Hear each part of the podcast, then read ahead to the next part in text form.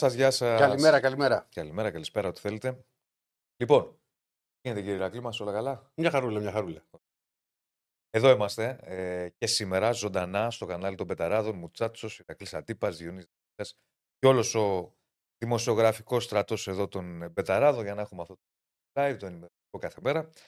Ε, θα πάμε για το επόμενο δίωρο και θα πάμε με πολύ μπάσκετ. Like στο βίντεο, subscribe στο κανάλι. Θα έχουμε full ρεπορτάζ από όλα, αλλά κυρίως σήμερα θα ασχοληθούμε με μπάσκετ. Ε, ναι. Γιατί χθες είχαμε Ευρωλίγκα, είχαμε ήττα για τις δύο εθνικές ομάδες. Δεν είχαμε μόνο Ευρωλίγκα. Είχαμε και Champions League που η ΑΕΚ νίξε, το περιστέρι. Το υπήρχε. Περιστέρι. Και γενικώς θα κάνουμε μια έτσι, ωραία μπασκετική συζήτηση, μπασκετική ανάλυση. Και επειδή πάντα μας αρέσει σε αυτήν την εκπομπή να έχουμε κοντά μας ανθρώπους γνώστες, να, να, να, δι- να μας δίνουν το κάτι παραπάνω, να μην λέμε εμείς Και να μαθαίνουμε και και περισσότερο. να μαθαίνουμε Εμείς όλοι μας. Έτσι είναι. Ε, οπότε, χθες είχαμε κάνει ποδοσφαιρικά με σαλπική ώρα. Σήμερα το πάμε μπασκετικά και έχουμε έναν άνθρωπο ο οποίος είναι από τους κορυφαίους στο Έλληνες προπονητές και είδος και- του. Ναι, και στην Ευρωλίγα έχει δύο πρωταθλήματα με τον Ολυμπιακό, τρία με το Κάμπι βέβαια. και τα παίρνει και σερί. Δύο με τον Ολυμπιακό σερί, τρία με την Μακρύ. Βέβαια, βέβαια. Γιάννης Φερόπουλος μαζί μας, τον οποίο και καλησπερίζουμε. Καλησπέρα, coach. Καλησπέρα, coach, καλησπέρα. Καλησπέρα, καλησπέρα και από μένα από τη Θεσσαλονίκη.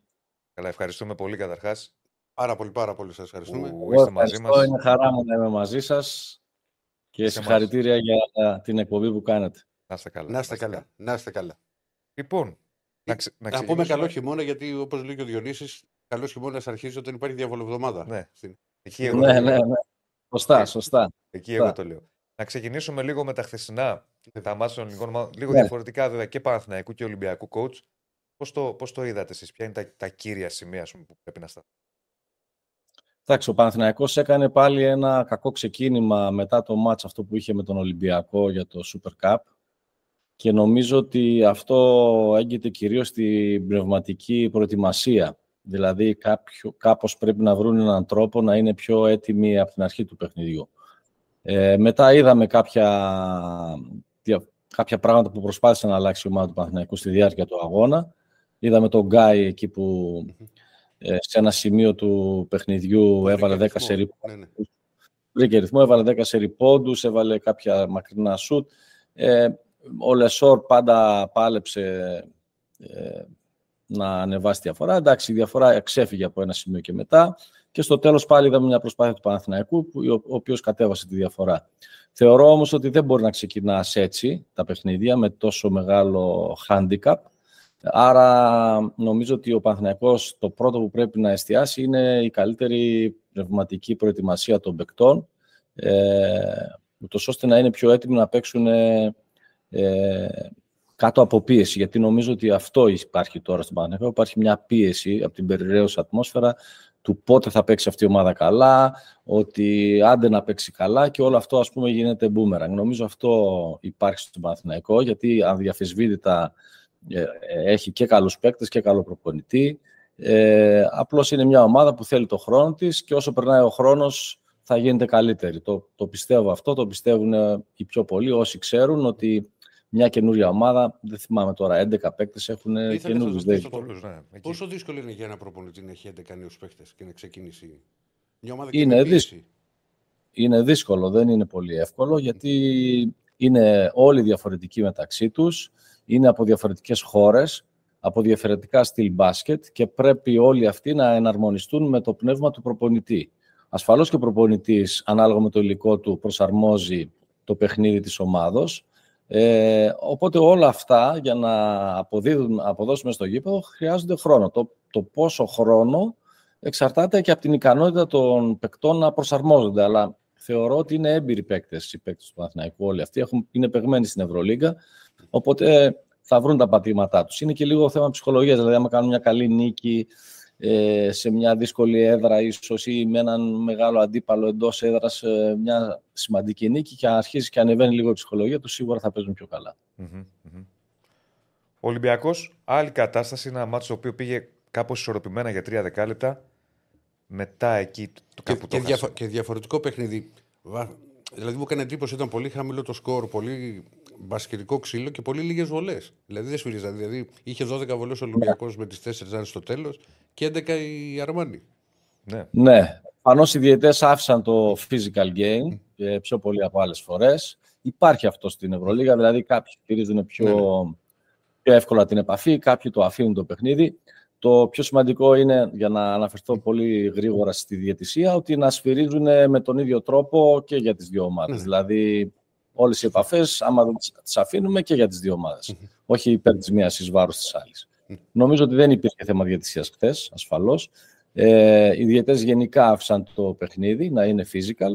Ε, πιστεύω ότι ο Ολυμπιακός, ε, όπως το είπε και ο coach του, ο Γιώργος Μπαρτζόκας, ε, δεν έκανε καλή προετοιμασία, λείπαν πολύ διεθνείς.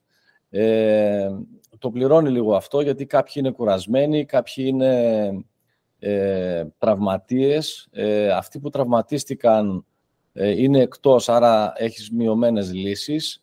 Αυτοί που παίζουν επιβαρύνονται και είναι πιο κουρασμένοι και λιγότερο φρέσκοι να παίξουν συνεχόμενα δύσκολα παιχνίδια.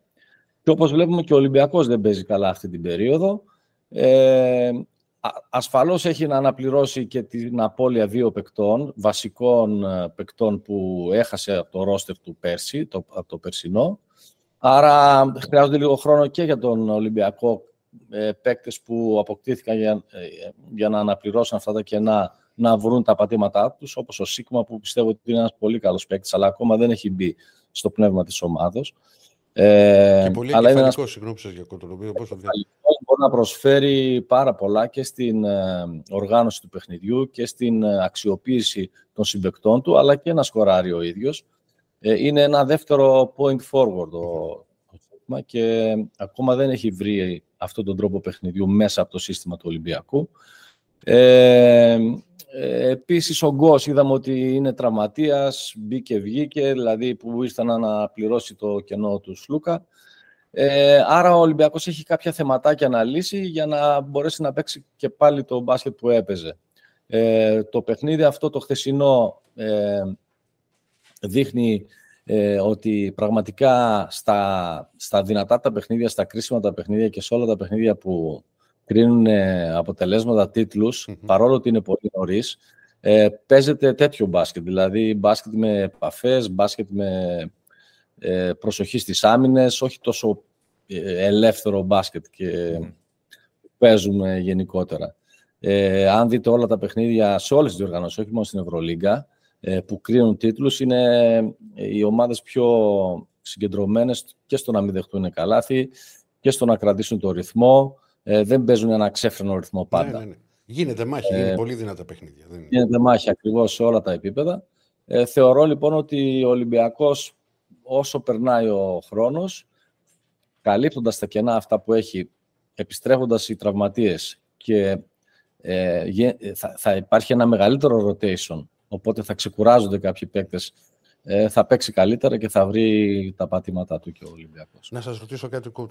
Σε, επειδή το είπε και, και ο Γιώργος Μπαρτζόκα, οι ελληνικές ομάδες είναι έτοιμες, μπορούν να, να έχουν τέσσερα παιχνίδια σε 8 μέρες; Μπορούνε, μπορούνε. Το έχουν κάνει πολλά χρόνια. Ε, το έχουμε από τότε που άλλαξε το σύστημα. Ε, ο Ολυμπιακός ε, πάντα πρωταγωνιστή. Για να μιλήσω για τον Ολυμπιακό ναι. τώρα που είπατε για τον Ναι, ναι. Μπαρτζόκα. Ε, σίγουρα το να παίζει 4 και 5 παιχνίδια σε 12 μέρες, 5 παιχνίδια 12 μέρες, 4 σε 10 ξέρω εγώ, κάπως έτσι πάει. Ε, συμβαίνει 2-3 φορές, 4 μέσα στη σεζόν Μμμ. Ανάλογα και με τα, ε, τους αγώνες του εγχώριου πρωταθλήματος. Άρα οι παίκτες έχουν μάθει να παίζουν με αυτόν τον τρόπο. Απλώς είναι ε, διαφορετικοί πλέον οι ρυθμοί. Οι ρυθμοί που πρέπει ένας παίκτης να προετοιμάζεται ε, και το staff οπωσδήποτε, γιατί το staff δουλεύει ακατάπαστα, Ναι. α- α- ακα- ακατάπαυστα.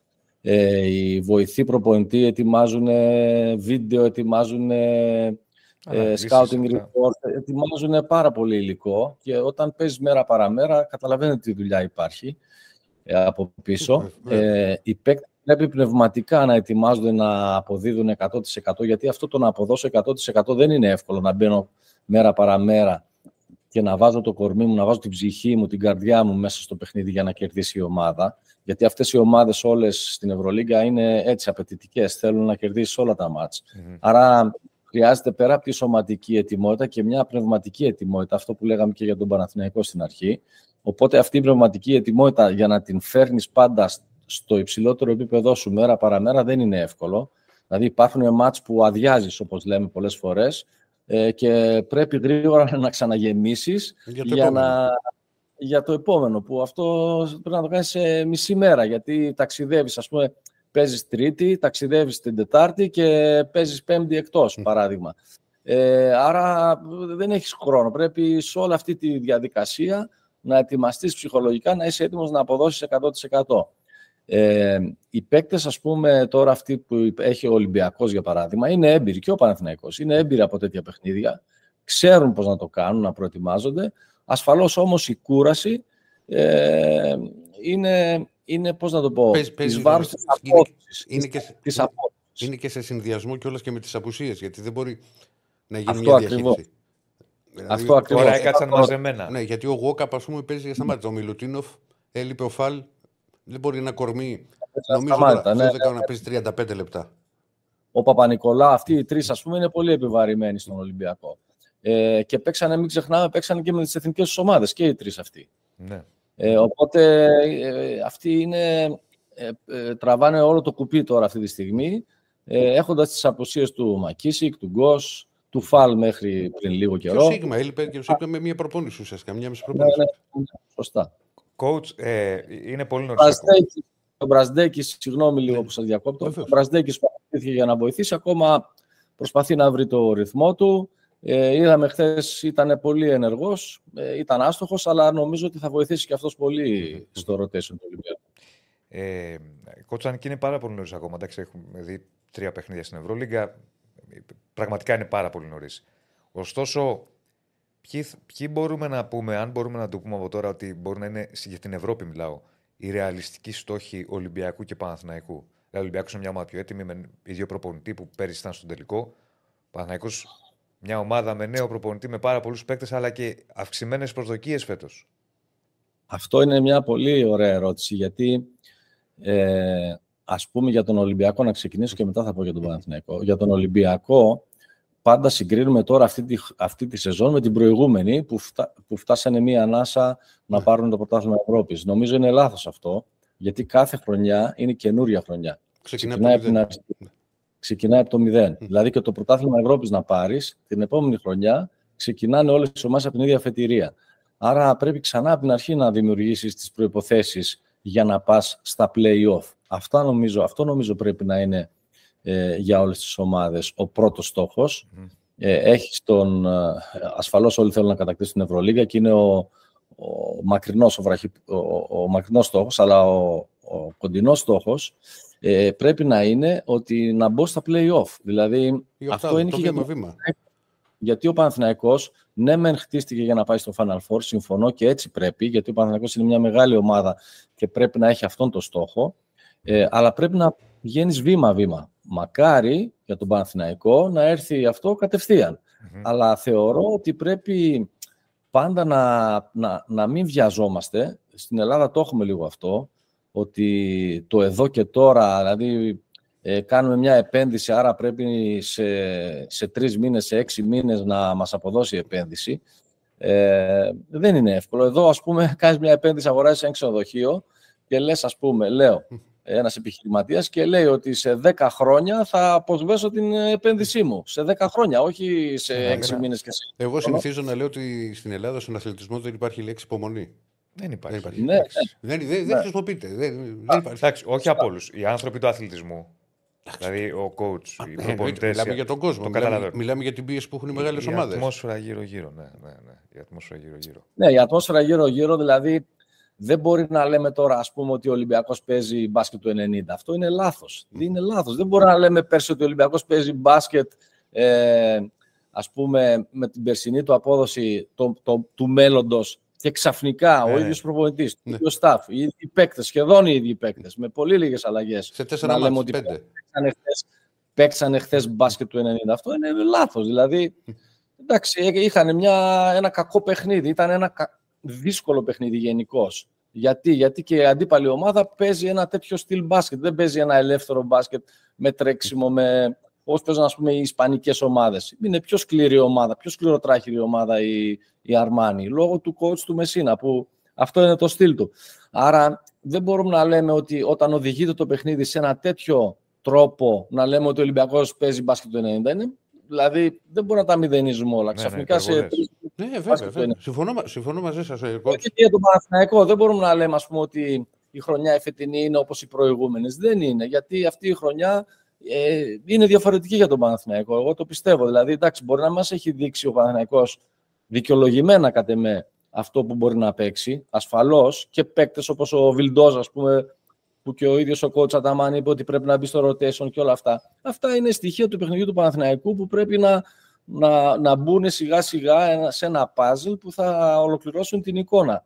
Και αυτό γίνεται σιγά σιγά. Ένα puzzle δεν το κάνεις σε μια ώρα, ανάλογα με τα κομμάτια που έχεις.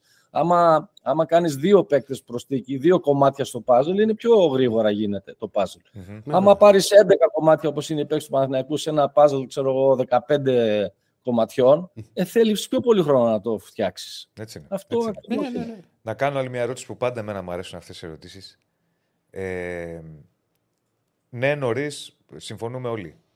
Επειδή αρέσει και στον κόσμο πάντα αυτό, χρειάζεται μια κίνηση ακόμα και ο Ολυμπιακός και ο Παναθηναϊκός με τα γραφικά; Και αν ναι, πού; Γιατί γίνεται μεγάλη Αυτό εγώ κουβέντα. δεν, εγώ δεν μπορώ να το πω. Θα σας πω γιατί. Γιατί δεν είμαι μέσα στην ομάδα Μέσα, και ναι. μέσα στις προπονήσεις και μέσα στις λεπτομέρειες. Δηλαδή, ε, τη λεπτομέρεια του παιχνιδιού, του, της φιλοσοφίας του Αταμάν και του Μπαρτζόκα, εγώ δεν μπορώ να την ξέρω. Έτσι, ξέρουμε τις γενικές κατευθύνσεις τους, πώς παίζουμε, τους διαβάζουμε, είμαστε αντίπαλοι, ξέρω εγώ, ξέρουμε πώς παίζει ο ένας, πώς παίζει ο άλλος, αλλά τι ακριβώς θέλει να κάνει και ποια λεπτομέρεια θέλει να χτίσει και ποιος παίκτης, ας πούμε, φαίνεται στην προπόνηση ότι δεν μπορεί να υποστηρίξει το πλάνο του coach, άρα πρέπει να πάρουμε άλλον έναν παίκτη, το ξέρουν οι ίδιοι. Εγώ δεν μπορώ να το πω αυτό. Ναι. Ναι, ναι, και- και- Κατανοητό, και- κατανοητό. κατανοητό. Κατανοητό. Γιατί δεν, στην καθημερινότητα της ομάδας, ανάγκε, προπονήσεις, όλα αυτά. Ναι. Ε, αυτό θα μπορούσαμε να το πούμε μετά, ίσως εμείς απ' έξω που είμαστε παρατηρητές, θα μπορούσαμε να την απαντήσουμε την ερώτηση μετά από τρει-τέσσερι μήνες και αφού δούμε το full roster, δηλαδή όλους τους παίκτες να παίζουν. Από τον Παναθηναϊκό λείπει ο Μίτογλου, λείπει ο Παπαπέτρου. Από τον Ολυμπιακό λείπουν όλοι αυτοί που είπαμε. Άρα, ε, όταν παίξουν αυτοί όλοι μαζί και παίξουν, ε, ξέρω εγώ, ένα-δύο μήνες, μετά μπορεί να πούμε και εμείς σαν παρατηρητές Ότι απ' λείπει ένα έξω ότι- διάρρη, ένας καλός σουτέρ, ένας Νομίζω ότι ψηλός. θα Ναι. χρειαζόταν ένας τέτοιος παίκτης ή δεν έχουν δύναμη στους ψηλούς ή δεν έχουν ένα, ξέρω εγώ, ένα γκαρντ ε, διεισδυτικό. Αυτά μπορούμε να τα πούμε μετά. Τώρα, όταν λείπουν τόσο πολλοί παίκτες ακόμα και δεν έχουν στρώσει οι ομάδες, ε, νομίζω ότι εμείς αυτή τη στιγμή δεν μπορούμε να εκφέρουμε άποψη. Πρωτού πάμε και στα υπόλοιπα, ένα σχόλιο εγώ για να μην τους αδικήσουμε και για ΑΕΚ και για Περιστέρη θα το ήθελα. Για πολλούς λόγους. Γιατί στην ΑΕΚ νομίζω βλέπουμε μια νέα προσπάθεια να γίνεται. Στο Περιστέρη υπάρχει ο Βασίλης Πανούλης, δεύτερη χρονιά και νέος coach. Ναι, Έπαιξε Ε, χθες, είναι και ο Άρης που παίζει. Και ο Άρης, ναι, βέβαια. Και ο Άρης, και ο Άρης, και ο Άρης βέβαια. Το ξέχασα τον Άρη. Ο έχει Άρης και ο δίκιο. Πάκου θα παίξει σήμερα. Και ο Πάκου θα παίξει Που θα σήμερα. παίξει σήμερα, βέβαια. Ε, καταρχήν, είναι καλό που οι ελληνικές ομάδες παίζουν ξανά στην Ευρώπη. Ε, πιστεύω ότι ε, παίζοντας οι ελληνικές ομάδες στην Ευρώπη καταλαβαίνουμε ότι το ελληνικό μπάσκετ έχει μείνει πίσω. Ε, αυτό είναι το σίγουρο. Μην κοιτάμε, ας μην κοιτάμε μόνο τον Παναθηναϊκό και τον Ολυμπιακό που κάνουν μεγάλες επενδύσεις και η κυρία Αγγελόπουλη και ο κύριος Γιανακόπουλος και κρατάνε τις ομάδες τους ψηλά. Ε, θεωρώ ότι το ελληνικό μπάσκετ έχει μείνει πίσω ε, και αυτό, ε, συ- αυτό συμβαίνει γιατί ε, για δύο λόγους. Ο πρώτος λόγος είναι ότι σίγουρα λόγω κρίσης στην Ελλάδα πέσαν τα συμβόλαια, πέσανε τα μπάτζετ των ομάδων. Ε, με μικρότερο μπάτζετ δεν μπορεί να έχεις ποιότητα παικτών, άρα δεν μπορεί να φτάσεις πολύ ψηλά. Ένα είναι αυτό. Και το πιο πόσα βασικό. λαβράκια, πόσα λαβράκια να βρεις συνέχεια; Ακριβώς, δεν γίνεται. Και όταν βρεις ένα λαβράκι, ε, είναι και το άλλο.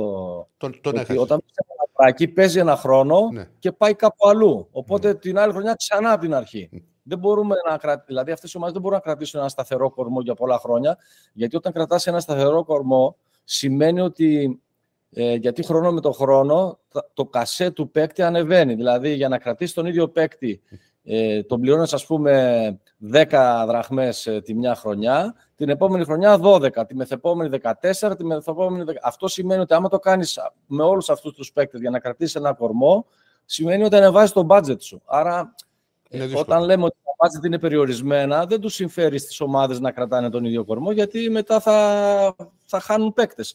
Δεν θα μπορούν να τους κρατήσουν όλους τους παίκτες. Εκτός αν ανεβάζουν το budget, που αυτό δεν μπορεί να γίνει. Άρα, λόγω budget, χαμηλών budget, έχει πέσει η ποιότητα. Και το, ο δεύτερος λόγος που ήθελα να πω είναι ότι δεν παίζουν Έλληνες παίκτες. Δηλαδή, ε, είναι λάθος για μένα που αυτή την περίοδο οι ομάδες δεν ε, βάζουν τα νέα παιδιά, λίγες ομάδες βάζουν νέα παιδιά να παίξουν. Ε, πρέπει να παίζουν στην Α1 τα νέα τα παιδιά για να βγουν και νέοι Έλληνες παίκτες που θα ανεβάσουν και οι ίδιοι οι Έλληνες παίκτες το, το επίπεδο του, του πρωταθλήματος. Μα πάνω σε αυτό που λέτε, νομίζω, συγγνώμη που σας νομίζω ότι ένα από τα μυστικά του Ολυμπιακού και όταν ήσασταν εσείς και τη, τη χρονιά, τις δύο χρονιές με, τα με τα ευρωπαϊκά, το 12 και το 2013, ήταν ότι κάλυπτε το μπάτζετ από τους Έλληνες παίχτε. Ότι δεν είχε το ίδιο ναι. ο Μάτζαρη με τον Ντεόντοσιτ. Πώ να το κάνουμε, δεν είναι. Ναι, ναι, ναι. Σωστά, σωστά. σωστά. Έτσι μπόρεσε να, να κοντράρει το μπάτζετ. Γιατί όταν α πούμε η Τσεσεκά είχε εκείνη την, την πεντάδα, μόνο η πεντάδα πρέπει να κάνει. Θα χρειαζόμασταν 20 παίχτε στο Ολυμπιακό, 25 δηλαδή για να φτάσουμε ναι. αυτή την πεντάδα. Ναι, ναι κάλυπτε η ελληνική ομάδα τότε Ολυμπιακό και ο Παναθηναϊκός άλλε χρονιέ με του Έλληνε. Μπορεί να καλύψει το συμβόλαιο ε. του Ντόντοση, το συμβόλαιο του Κρίστη, το συμβόλαιο του Κυριλέγκο. Δεν γίνεται αλλιώ.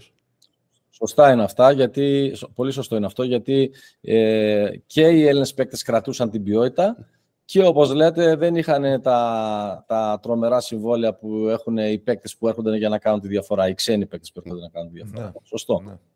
Ε, για μένα λοιπόν οι ελληνικές ομάδες, για να πάμε πάλι στην ερώτηση ε, του κύριου Δεσίλα, ε, η ΑΕΚ κάνει μια καινούργια προσπάθεια, έχει καινούριο προπονητή που είναι πολύ έμπειρος από την Ευρώπη, έχει ποτσάρει σε πολλά, σε, στο υψηλότερο επίπεδο και στην Ευρωλίγκα και σε μεγάλες ομάδες. Ε, κάνει μια καινούργια προσπάθεια, έχει, έχει ε, καινούριους παίκτες, άρα θέλει και η ΑΕΚ το χρόνο της. Ε, το Περιστέρι με το Βασίλη το Σπανούλη πέρσι έκανε μια εξαιρετική πορεία. Ε, ο Βασίλης έχει δείξει δείγματα γραφής και σαν προπονητής, όχι μόνο ως παίκτης. Και θεωρώ ότι μπορεί να έχασε ένα-δυο μάτς τώρα και χθες να μην είχε καλό παιχνίδι στην Ευρώπη, αλλά σίγουρα ο Βασίλης ξέρει τον τρόπο ε, να βάλει την ομάδα στο σωστό δρόμο. Ε, έχει υλικό και αυτοί πήραν, αλλάξαν την ομάδα τους πολύ. Έχουν αρκετούς παίκτες. Ναι, αρκετούς ξένους παίκτες που ήρθαν. Γενικά άλλαξε η ομάδα πολύ, άρα θέλει ξανά από την αρχή. Αυτό είναι το θέμα ότι, που λέγαμε και πριν, ότι όταν έχεις κάθε χρόνο να χτίζεις μια ομάδα από την αρχή, ε, έχεις τον τεσαβαντάζ αυτό ότι δεν μπορεί να είσαι γρήγορα έτοιμος. Ε, αν κρατάς το, τον ίδιο κορμό για πολλά χρόνια, σημαίνει ότι πρέπει να ανεβάζεις το budget σου. Δηλαδή, αν έχεις σκεφτείτε πέντε παίκτες ίδιους, αν κοστίζουν όλοι μαζί, παράδειγμα, 100.000, την επόμενη χρονιά όλοι μαζί θα κοστίζουν 130-140.000. Γιατί κάθε χρόνο τα συμβόλαια ανεβαίνουν. ανεβαίνουν Άρα, για να έχω τους ίδιους παίκτες από τη μια χρονιά στην άλλη, παράδειγμα, πρέπει να έχω 10, 20, 30% μεγαλύτερο budget κάθε χρονιά. Που αυτό δεν μπορεί να γίνει, γι' αυτό φεύγουν οι παίκτες και, και πάλι παίρνουν... από την αρχή, φέρνουμε ένα νέο. Πάλι, πάλι από την αρχή και πάλι από την αρχή. Έχουν ε, αυτό το δισαβαντάζ οι ομάδες που δεν μπορούν να κρατήσουν το φόρμα. Ναι. Έρχονται και πολλά μηνύματα και φυσικά θέλουμε να ρωτήσουμε κι εμείς. Ε, coach, θα σε ξαναδούμε σύντομα σε ομάδα; Μας λείπουν τα παιχνίδια σου. Ένα μήνυμα που έρχεται. και άλλα τέτοια. Μακάρι. Εγώ, εντάξει, σίγουρα όταν έφυγα από τη Μακάμπη ήταν αναγκαίο καλό. Ε, λέω αναγκαίο γιατί έφυγα, απ' την άλλη καλό γιατί είχα χρόνο να ξεκουραστώ, να κάνω και λίγο, να, να δω λίγο τα πράγματα και από μια διαφορετική γωνία, εκτός ε, των αγώνων. Όταν παίζεις πολλά χρόνια, πολλούς αγώνες και με αυτούς τους ρυθμούς που λέγαμε πριν, με την Ευρωλίγκα που παίζει 70-80 παιχνίδια ανάλογα μέχρι που θα φτάσεις στη χρονιά ε, για 8-9 χρόνια, ε, είναι σίγουρα καλό μια χρονιά να μείνεις εκτός.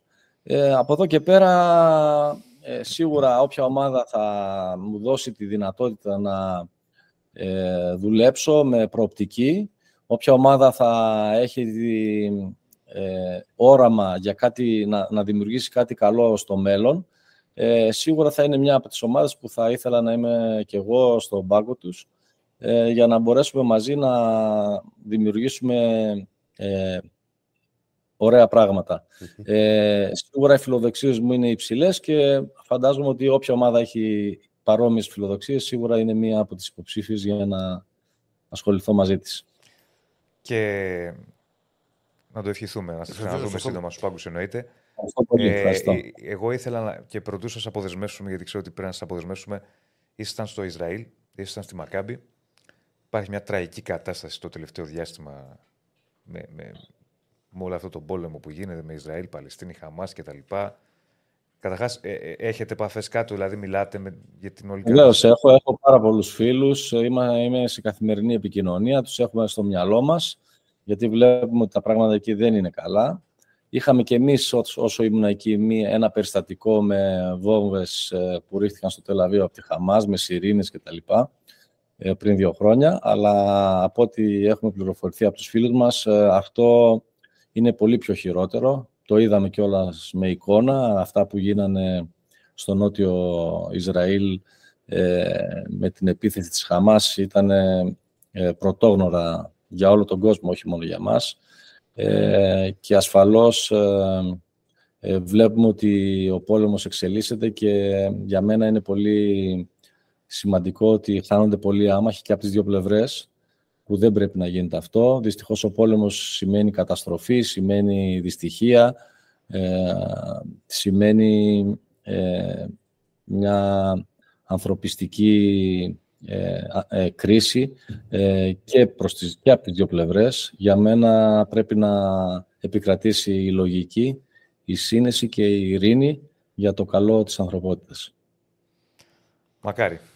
Μακάρι. Γιατί πραγματικά είναι τραγικές καταστάσεις και με όλα αυτά που βλέπουμε κάθε μέρα και με νοσοκομεία να βομβαρδίζονται. Ναι, ναι, ναι. Και από τις δύο πλευρές πλέον έχει. δεν είναι. Ναι. Τι να Ο πόλεμος αφήνει σημάδια και στις δύο πλευρές. Έτσι είναι. Έτσι είναι. Κότς, να σα ευχαριστήσουμε πάρα πολύ. Ήθελα να σας ρωτήσω, να ξέρετε, θα, πάρα πολλά. Ερωτήστε με, άντε πέντε λεπτά και Πάμε, αφού, αφού, αφού, αφού μας δίνετε ε, βέβαια, λοιπόν, να το παράταση, παράταση. Παράταση, ναι. λοιπόν, το Μιλουτίνοφ τον είχατε παίχτη. Είχαμε, είχε φτάσει ναι. στο Ολυμπιακός στο τελικό τότε με τη, τη Φενέρ και βέβαια εκείνες τι δύο φορές μαζί σας είχε την ατυχία ο Ολυμπιακός να πει στις έδρες των αντιπάλων και με τη Ρεάλ ναι. και, με, και με τη Φενέρ. Δεν ξέρω πώς μπορεί να ήταν η κατάσταση σε ένα, σε ένα άλλο. Τον βλέπετε, εγώ τον θεωρώ πως τον βλέπουν πιο βελτιωμένος τώρα ο Μιλουτίνοφ όπω τον έχω δει στο ξεκίνημα πάλι στον Ολυμπιακό σε σχέση με το, το πώς ήταν. Ε, Όχι ότι ήταν κακός παίχτης. Όταν, όταν ήρθε στον Ολυμπιακό ήταν 21 χρονών, αν ναι. δεν κάνω λάθος. Το θυμάμαι, βέβαια. Ε, ήταν πολύ μικρός. Σκεφτείτε 21 χρονών να φεύγεις από τη χώρα σου και να άρχισε να παίζεις, ας πούμε, σε μια ομάδα με απαιτήσεις, σε μια ομάδα με παίκτες έτοιμους ε, υψηλού επίπεδου. Μια ομάδα που είχε πάρει την Ευρωλίγκα με τον coach Μπαρτζόκα το 2013 και τον coach Ιβκοβιτ το 2012, ε, που το 2015 που ήρθε στον Ολυμπιακό, ε, το 2014 έπρεπε να, να, να αποδώσει και αυτός 21 χρονών σε αυτό το επίπεδο. Ε, ήθελε λίγο το χρόνο του, όμως την τριετία αυτή που ήταν στον Ολυμπιακό και που τον είχα εγώ υπό τις οδηγίες μου, ε, νομίζω ότι βελτιώθηκε ήδη πάρα πολύ, είχε βελτιωθεί. Ναι, ε, έκανε διαφορά. Θυμάμαι ότι ακόμα και τότε όλοι ε, ε, αναγνωρίσανε, την, όλος ο κόσμος αναγνώρισε τη, το ταλέντο του.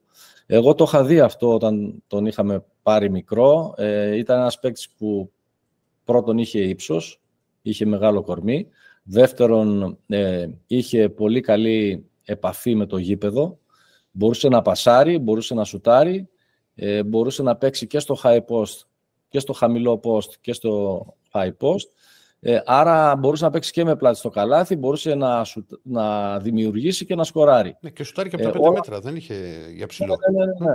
Ακριβώς. Όλα αυτά λοιπόν τα είχαμε δει εμείς όταν ήταν μικρός, τον πήραμε και ξέραμε ότι δουλεύοντα τον θα εξελιχθεί ακόμα περισσότερο.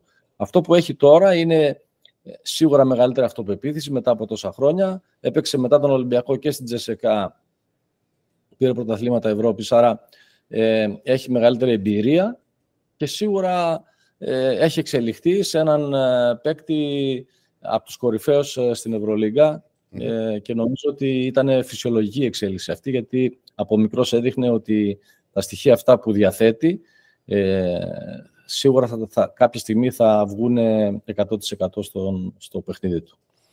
Έχετε δουλέψει και στον Ολυμπιακό και στη Μακάμπη, αλλά και στη Τσασκά του με αθλητές πολύ υψηλού επίπεδου. Ποιους βάζετε έτσι στο top 3, δηλαδή από όλους αυτούς που έχετε δουλέψει; Δύσκολη ερώτηση. Ναι.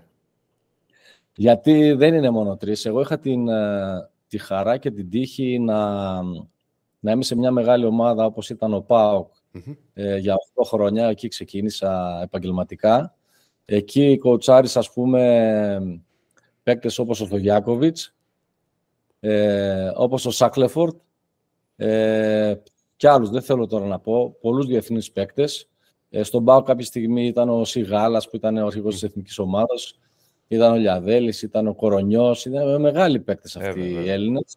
Και ξένους όμως, όπως ο Βόλτερ Μπέρι, ε, ο Βίκο Αλεξάνδερ. Δηλαδή, μετά παράλληλα ήμουνα και στην εθνική ομάδα βοηθός, άρα και ως βοηθός στην εθνική ομάδα είχαμε όλους τους παίκτες τότε του Παναθηναϊκού, το Διαμαντίδη, το Τζαρτσαρί, ε, το Ντικούδη, τον... Ε, όλους, όλους, το το Χατζιβρέτα, ε, το Σπανούλι τότε, πριν τον βρω στον Ολυμπιακό. Δηλαδή θέλω να πω ότι το, μετά στην εθνική ομάδα είχα τον Νίκο το Ζήση, που έπαιζε στο εξωτερικό, αλλά τον πέτυχα εγώ στο, στην εθνική ομάδα. Ε, στην, ε, στη, στη, Ρωσία είχα τον Κυριλένκο, είχα τον Χρυάπα που παίζανε NBA. Τον ε, να σας το κάνω πιο εύκολα. Κάνουμε πεντάδα. Να πάμε, άσο δεν. Δεν μπορώ, δεν μπορώ να βγάλω δύο-τρεις. Εντάξει, στον Ολυμπιακό είχα τον Σπανούλη, τον Μπρίντεζι. Είχα μετά την, την εθνική ομάδα της Ελλάδος, τη μετέπειτα, ας πούμε, που ήταν βασική παίκτης του Ολυμπιακού. Ε, να το κάνω τα μεγαλύτερα ταλέντα βασικά που, που Α, ξέχασα να πω ότι πρόλαβα να κοτσάρω και ένα χρόνο τον Μπάνε Πρέλεβιτς στην τελευταία του χρονιά που ήταν στον Μπάου. Α, ναι. Δεν το θυμάμαι καθόλου αυτό. Ναι, ναι, ναι. ναι, Όχι, το Μπάνε το θυμάμαι, αλλά δεν θυμάμαι. Δεν μπορώ να συνδυάσω εποχή Μπάνε Πρέλεβιτς με κότσου Σορόπουλου. Δηλαδή ότι στα τελειώματά του. Ναι, ναι, βοηθός. Ναι, ναι. Ότι στα τελειώματά του τον ε, είχε. Νομίζω ότι τη χρονιά 98-99, αν θυμάμαι καλά. Πω, πώς πάνε τα χρόνια. Ε, ναι. 38 ε, χρονών και βλέπει πώς περνάνε τα 40, φίλε, 40. ναι. Οπότε κάπου εκεί ήταν. Δηλαδή θέλω να πω ότι όταν από το 97 μέχρι τώρα είμαι στον επαγγελματικό αθλητισμό, καταλαβαίνετε ότι έχουν, έχω συνεργαστεί με πολλούς ε, παίκτες υψηλού επίπεδου, οπότε δεν νομίζω ότι... Εντάξει, ο Σπανούλης για μένα, όσο ήμουν εγώ στον Ολυμπιακό, έκανε ε, από τις καλύτερες χρονιές του και για μένα ας πούμε είναι ένας από τους μεγαλύτερους παίκτες που έχει κάτι ξεχωριστό πάνω του. Ε, αλλά όπως σας είπα, έχω πάρα πολλούς παίκτες που έχω συνεργαστεί και είναι υψηλού επίπεδου και μπορεί να ξεχνάω και να ξέχασα για κάποιους, συγγνώμη αν έχω ξεχάσει κάποιους. Ε, και στη Μακάβη μπορώ να πω ότι ας πούμε κοτσάρισα τον Ντένι Άβδια που τώρα είναι στους Washington. Δηλαδή θέλω να πω ότι είχα την τύχη να είμαι σε μεγάλες ομάδες και να συνεργαστώ με ναι. πολύ μεγάλους παίκτες. Πρωτού σας αφήσουμε. Γιατί παίξαμε και διπλή παράταση. Διπλή παράταση. Διπλή παράταση. Δεν θέλω να γίνω μαρτυριάρης γιατί είχαμε μια μικρή συζήτηση ναι. εκτός αέρα. Μόνο ερώτηση θα κάνω. Μάικλ Τζόρνταν ή Μάτζικ Τζόνσον; Μάικλ Τζόρνταν και, και με Λεμπρόν Τζέιμς. Αν βάλουμε, Magic ε, ε, ο Τζόρνταν για μένα. Μάικλ Τζόρνταν. Μάικλ Τζόρνταν, συμφωνούμε. Εντάξει. Εγώ είμαι, εγώ είμαι λάτρης. Εγώ λέω Τζόρνταν μια γραμμή και μετά οι υπόλοιποι. Αλλά εγώ το Magic τον πρόλαβα στα πολύ λίγα. Μεγάλος Νομίζω είναι λάθος να το κάνουμε αυτό. Ναι. Γιατί κάθε παίκτης στην, κάθε... στην Δηλαδή ο Τσάμπερλεν τότε δεν ήταν καλός παίκτης. Εντάξει, απλά δεν, δεν, δεν, δεν έχουμε εικόνα. Δηλαδή, και ο Τσαμπάρ. Τι, δηλαδή, λίγο, ε, ο Τσαμπάρ δεν ήταν. Δηλαδή, ο... λάτρεψα, τον, λάτρεψα το NBA με τους Lakers γιατί καταλαβαίνετε ότι ε, δεν θα μπορούσαμε να με τους Boston Celtics. Δηλαδή, δεν μπορούμε να κρυφτούμε.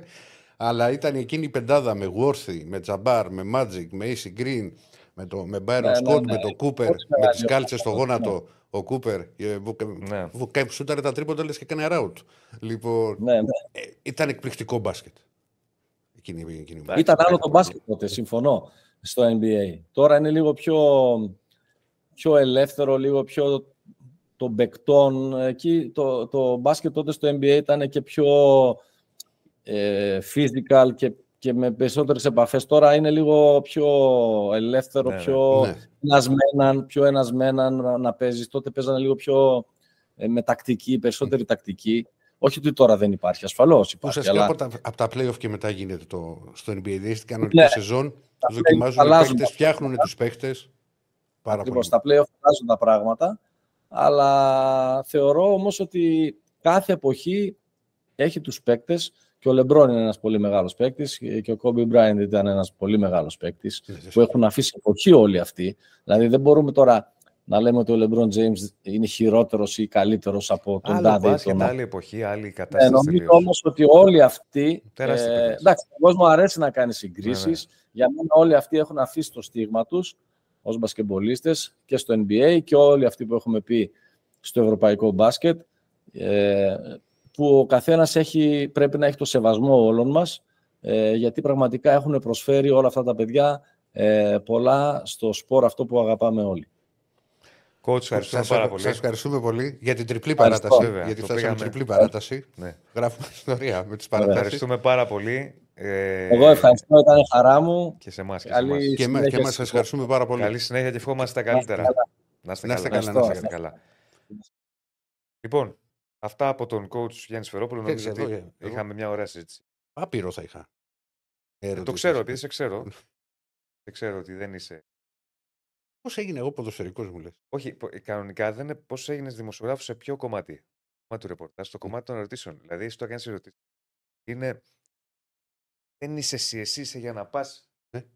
να κάνεις σε μια ταβέρνα Να κάτσεις, κάτσω εκεί μαζί να του. κάτσεις να τα πεις. Τέσσερις ώρες, πέντε ώρες, δέκα ώρες. δεν Βάλε είναι με, τώρα. δέκα Δεν ώρε. Είσαι Βάλε για- με. για Ζω τη- γι' αυτό. Δεν Αυτά- είσαι για τηλεοπτικούς Ζω, ζω, ζω. Ναι, ναι, Ναι, το αυτά ξέρω, με, το το, με ξέρω. τους χρόνους και με αυτά δεν τα έχω. Μα εγώ σε, το, σε φοβόμουν. Μα άσε με έξω δηλαδή και να μιλάμε πε- 52 ώρες. Ναι. Λοιπόν, Εσύ δεν έχεις προλάβει κίνητρο. όχι, ρε. Εγώ σου λέω το Magic. Εν τω μεταξύ, εμείς ψάχναμε να βρούμε κασέτες τότε. Αν θα έδειχνε κανένα σημείο του NBA. Πού να δεις τώρα δεκαετία. Εγώ το Magic. Δεν τον προ... Δηλαδή, πολύ αχνά θυμάμαι τη συνέντευξη τύπου που είχε δώσει τότε.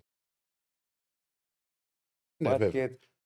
Δεν ήταν σε Είμαι- εποχή. Δηλαδή, εγώ είμαι στα Ε, 90. Εάν δεν είχε, Κατάλαβες. αν δεν είχε περάσει αυτό το πολύ μεγάλο. Ναι, πρόβλημα, προφανώς. Και πάλι, εντάξει, Ακλή, και όχι, πάλι. Άψε δεν το δια- στίγμα του. Δεν Τι- διανοείσαι τι θα Δεν ξέρω αν διανοούμε θα βλέπαμε, εγώ σου το έχω ξαναπεί. Το Magic εγώ δεν το πρόλαβα. Αλλά θεωρώ ότι αυτά που- στη δική μου εποχή, αυτά που έκανε ο Τζόρνταν Ναι, μα δεν θα σου πω. ήταν σε πολλούς τομείς. Δηλαδή, ο Τζόρνταν έκανε, έφερε το NBA στα σπίτια όλων. Θα μου πεις, θα πήγαινε. Αλλά εν πάση περιπτώσει ήταν αυτός που. Τέλος πάντων, Μεγάλη κουβέντα την έχουμε ξανακάνει. Είναι κάθε εποχή τα δικά μου. Δηλαδή τα βιώματα δικά μου είναι αυτά. Εγώ θυμάμαι τα πρώτα μάτια που έβλεπα ήταν με τους Blazers. Ήταν το Phoenix.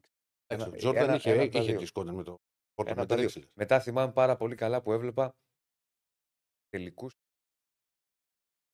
Ανατολής με τη Νέα Υόρκη, με Patrick Ewing, με Starks που γινόταν μυθικές μάχες. Ξύλο. Και Μαϊάμι με Πολύ Μούρλινγκ. ξύλο. Λοιπόν, Λοιπόν. έχουμε κοντά μας την Pet Shop. Για να ξεκινήσουμε και κανονικά και. Ναι, μαζί μας η Μπέτσο φυσικά με τα ωραία μπαλάκια, με τις κορυφαίε αποδόσεις. Τα βλέπετε εδώ. Θέλετε. Ακούσαμε πάρα πολλά από το Coach Σφερόπουλο. Θα τα διαβα... θα... Υπάρχει και κομμάτι εκπομπή και φυσικά και στα site και τα λοιπά που θα υπάρξει κείμενο. και Spotify, φυσικά ε, μας ακούτε και εκεί, πέρα από το να μας βλέπετε. Like στο βίντεο, subscribe στο κανάλι α, και έχουμε Σπύρο Κοντό για να μπάσκετ. Ναι. Πάμε στο Σπύρο Κοντό.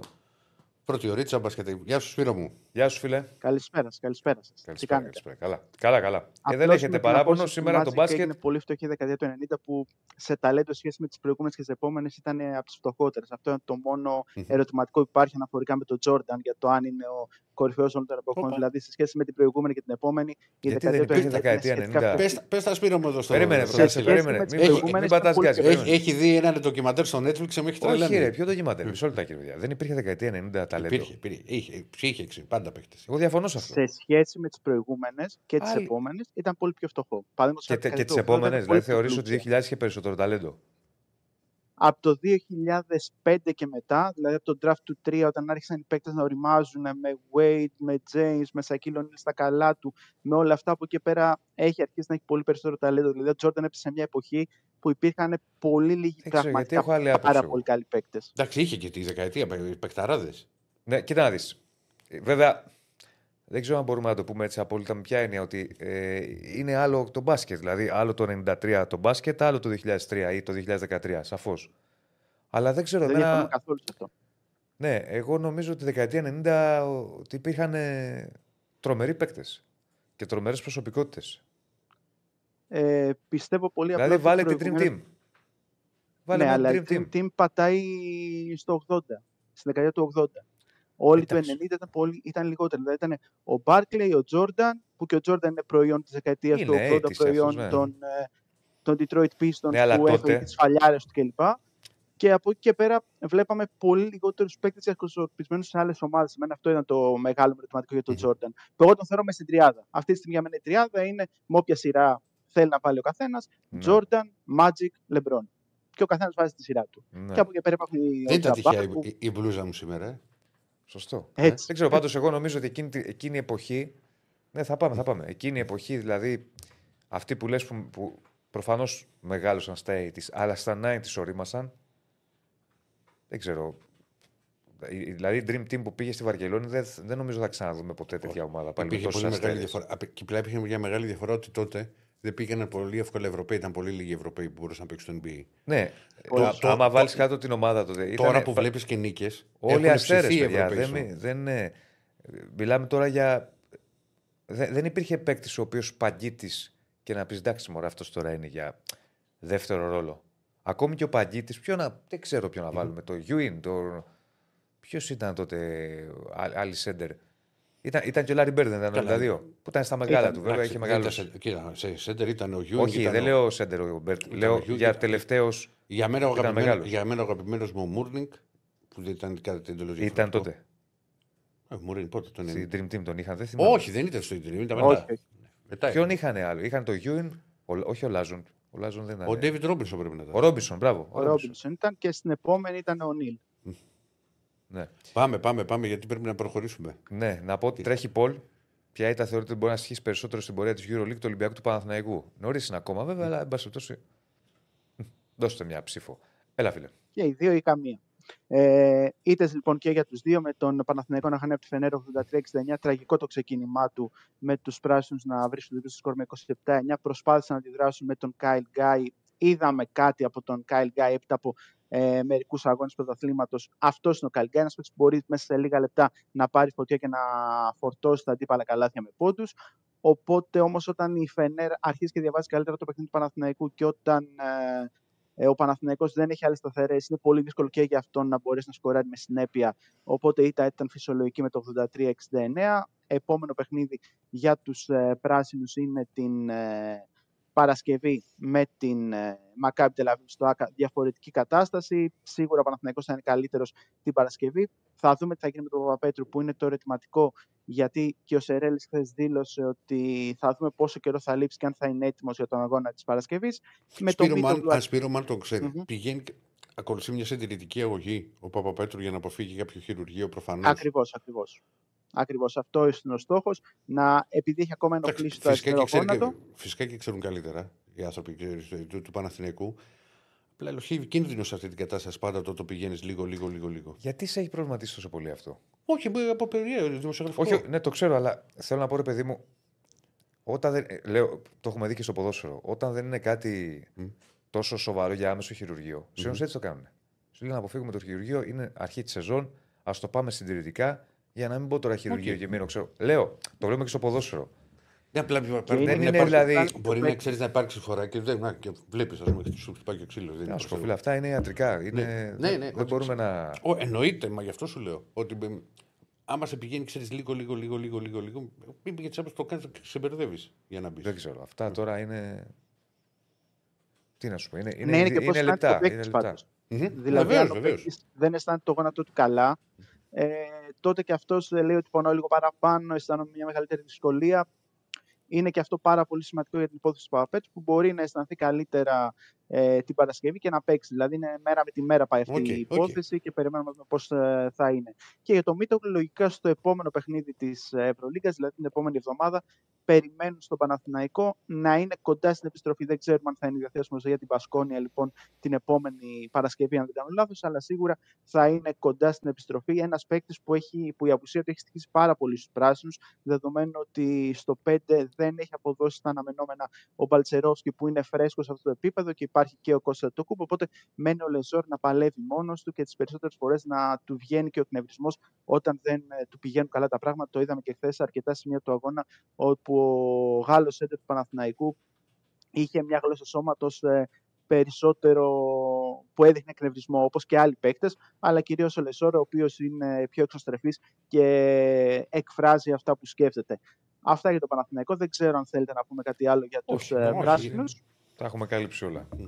Ωραία. Και ο Ολυμπιακός, ο οποίος ε, έχασε από την Αρμάνη στο Μιλάνο με 65-53, προβληματικός επιθετικά ε, μέσα στην κούραση, μέσα στην απουσία του Γκος ήρθε και η αποβολή του Αϊζάια Κάναν με δύο τεχνικές ποινές. Η πρώτη ήταν λίγο αυστηρή κατά τη γνώμη μου, αλλά όταν έχεις πάρει μια τεχνική ποινή, τότε δεν υπάρχει λόγος ε, να καταπιάνεις συνεχώς με τους διαιτητές και σε ένα Συμφωνώ, ήταν λάθος του. Ήταν, ήταν ναι. λάθος του.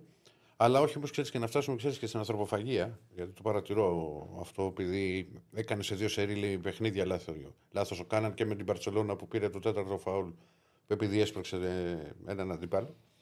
Ε, μην φτάνουμε και στο σημείο ότι ε, έχουμε το, το χειρότερο χαρακτήρα στην ομάδα.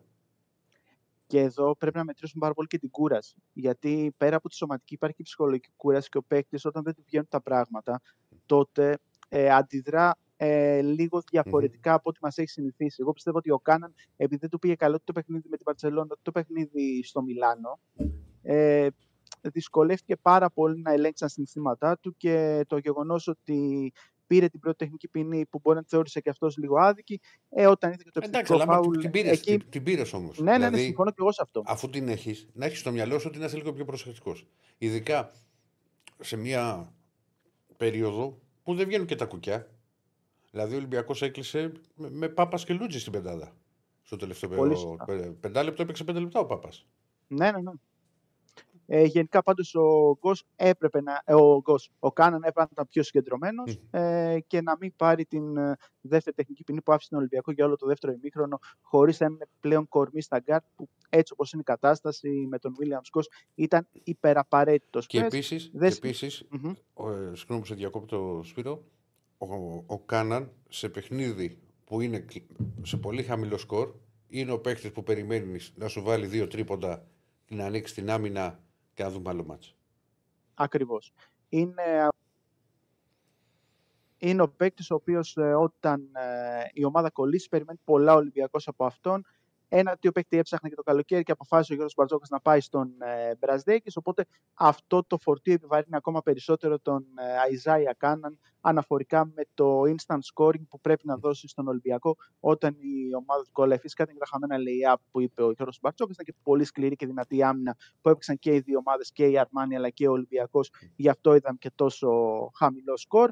Οπότε οι Ερυθρόλευκοι που ε, έχασαν ένα παιχνίδι δεν σημαίνει κάτι αυτό. Ούτε πιστεύω για τον ναι. Παναθηναϊκό, ούτε για τον Ολυμπιακό. Είναι κάτι πάρα πολύ επιβαρυντικό. Μια ήταν στην Τουρκία και μια ήταν στην Ιταλία. Απλώς ε, πρέπει να πάρουν τα επόμενα παιχνίδια, ώστε να τις διαγράψουν αυτές τις θήκε και να μπουν με καλύτερη ψυχολογία. Ε, σήμερα πάρα τι έχουμε; Σήμερα τι λοιπόν, σήμερα στις 9 η ώρα έχουμε Ερυθρός Αστέρας Μονακό. Μπορεί να δούμε τον τεμπούτο του Κέμπα Walker εδώ. Είναι αμφίβολος, έχει ταξιδέψει όμως ε, με την ομάδα. Τον περίμεναν στα μέσα του μήνα να είναι διαθέσιμος. Οπότε θα δούμε αν θα μπορέσει να κάνει τον τεμπούτο στην Ευρωλίγκα ο πρώην NBA.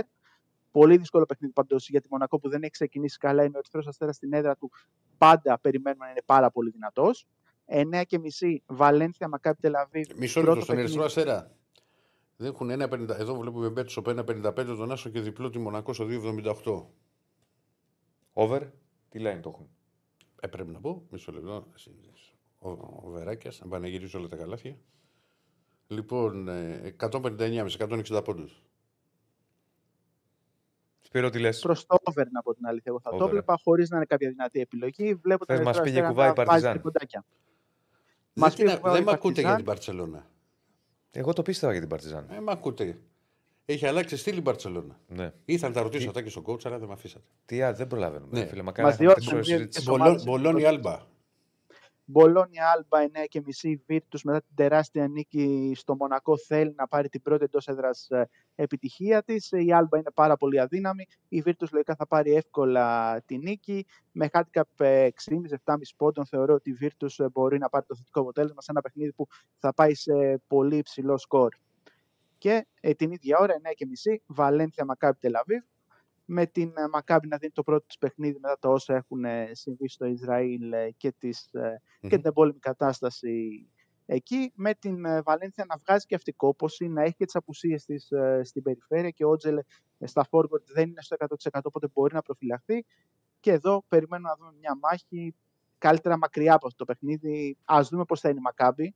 Αν ήταν σε κάποια άλλη στιγμή, ίσως να σκεφτόμουν το διπλό. Απλά θέλω να δω πώς θα είναι η Μακάμπη απόψε μετά τα όσα έχουν ναι, συμβεί. Ναι, Είναι ερωτηματικό πράγμα. Βεβαίως, βεβαίως. Δεν ξέρεις τώρα πώς θα εμφανιστεί. Ωραία. Έγινε Σπάιρους, έχουμε κάτι άλλο; Ευχαριστούμε Πριν πολύ. φύγουμε να πούμε για τη μεγάλη νίκη της ΑΕΚ χθες, η οποία επιβλήθηκε 84-79 της Λούτβιξμπουργκ με εξαιρετικό τελευταίο δεκάλεπτο και την ΑΕΚ ε, να βγάζει και ενέργεια στην άμυνα αλλά και επιθετικές συνεργασίες με τον Μάκλιμορ να κάνει το πρώτο πραγματικά καλό παιχνίδι με την Ένωση με 13 πόντους και ένα χαμένο σουτ. Πολύ κακή εικόνα για το περιστέρι στη Γαλλία. Έχασε 96-68 ο Σπανούλης ήταν πολύ εκνευρισμένος με τους παίκτες του, καθώς δεν έπαιξαν την άμυνα που θέλει από αυτούς. Και σήμερα έχουμε τριπλή ελληνική εκπροσώπηση με το Άρη Στρουκ Telecom 8 η ώρα στο Αλεξάνδριο. Δύσκολο έργο για τον Άρη και δύο παιχνίδια για το Champions League. Γαλατά Σαράι Πάουκ στις 7 και αργότερα στις 8.30 Προμηθέας Πάτρας, ο Πάβα και τα δύο παιχνίδια για το Basketball Champions League. Καλές πιθανότητες νίκης για τον Προμηθέα. Αυτά. Χαμός. Να σε καλά, να σε καλά, Σπύρο. Σπύρο, να σε καλά. Λοιπόν, δεν έχετε παράπονο, μία ώρα μπάσκετ σήμερα. Το καλέσμα. Τάζα ανάλυση. Τι άλλο θέλετε, με πόλια μπάσκετ σήμερα; Μέχρι και αύριο θα είναι. Αυτή τη βδομάδα. Παρασκευή. Αλλάζουν τα δεδομένα. Τα δεδομένα αλλάζουν. Ε, και αύριο θα έχουμε πάλι Ευρωλίγα. Εντάξει, αλλά πλησιάζει. Αλλά από αύριο Παρασκευή θα έχει το. Παρασκευή θα είναι full derby εδώ. Πολλές. Derby έχει. Δεν θα είναι. Κάτσε εσύ τώρα εκεί πέρα που δεν έχεις πιει καφέ και εσύ derby. Πανε, λοιπόν. Πανερυθραϊκός Μαρούσι. Ναι. Κάντε like στο βίντεο, να ανέβουμε like στο βίντεο, subscribe στο κανάλι μας. Ψηφίζετε στο poll που έχουν βάλει εδώ τα παιδιά. Υπάρχει ακόμα το poll ή όχι; Υπάρχει. Ναι. Εγώ θεωρώ ότι καμία, κύριε Στέφανα, αλλά καμία, το βάλατε. OK. Okay. Ε, ας... Εγώ θεωρώ ότι ψήφος.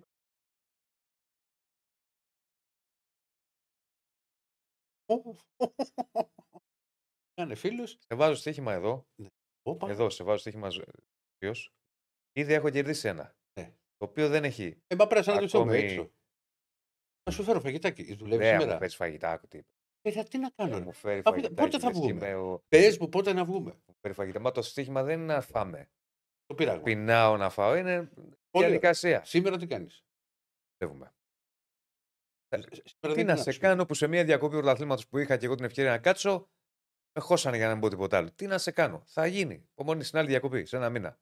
Ελπίζω να μην έχουμε πάλι βάρδιες. λοιπόν, θες να σε βάλω ένα στοίχημα δημοσίως; Δημοσίω.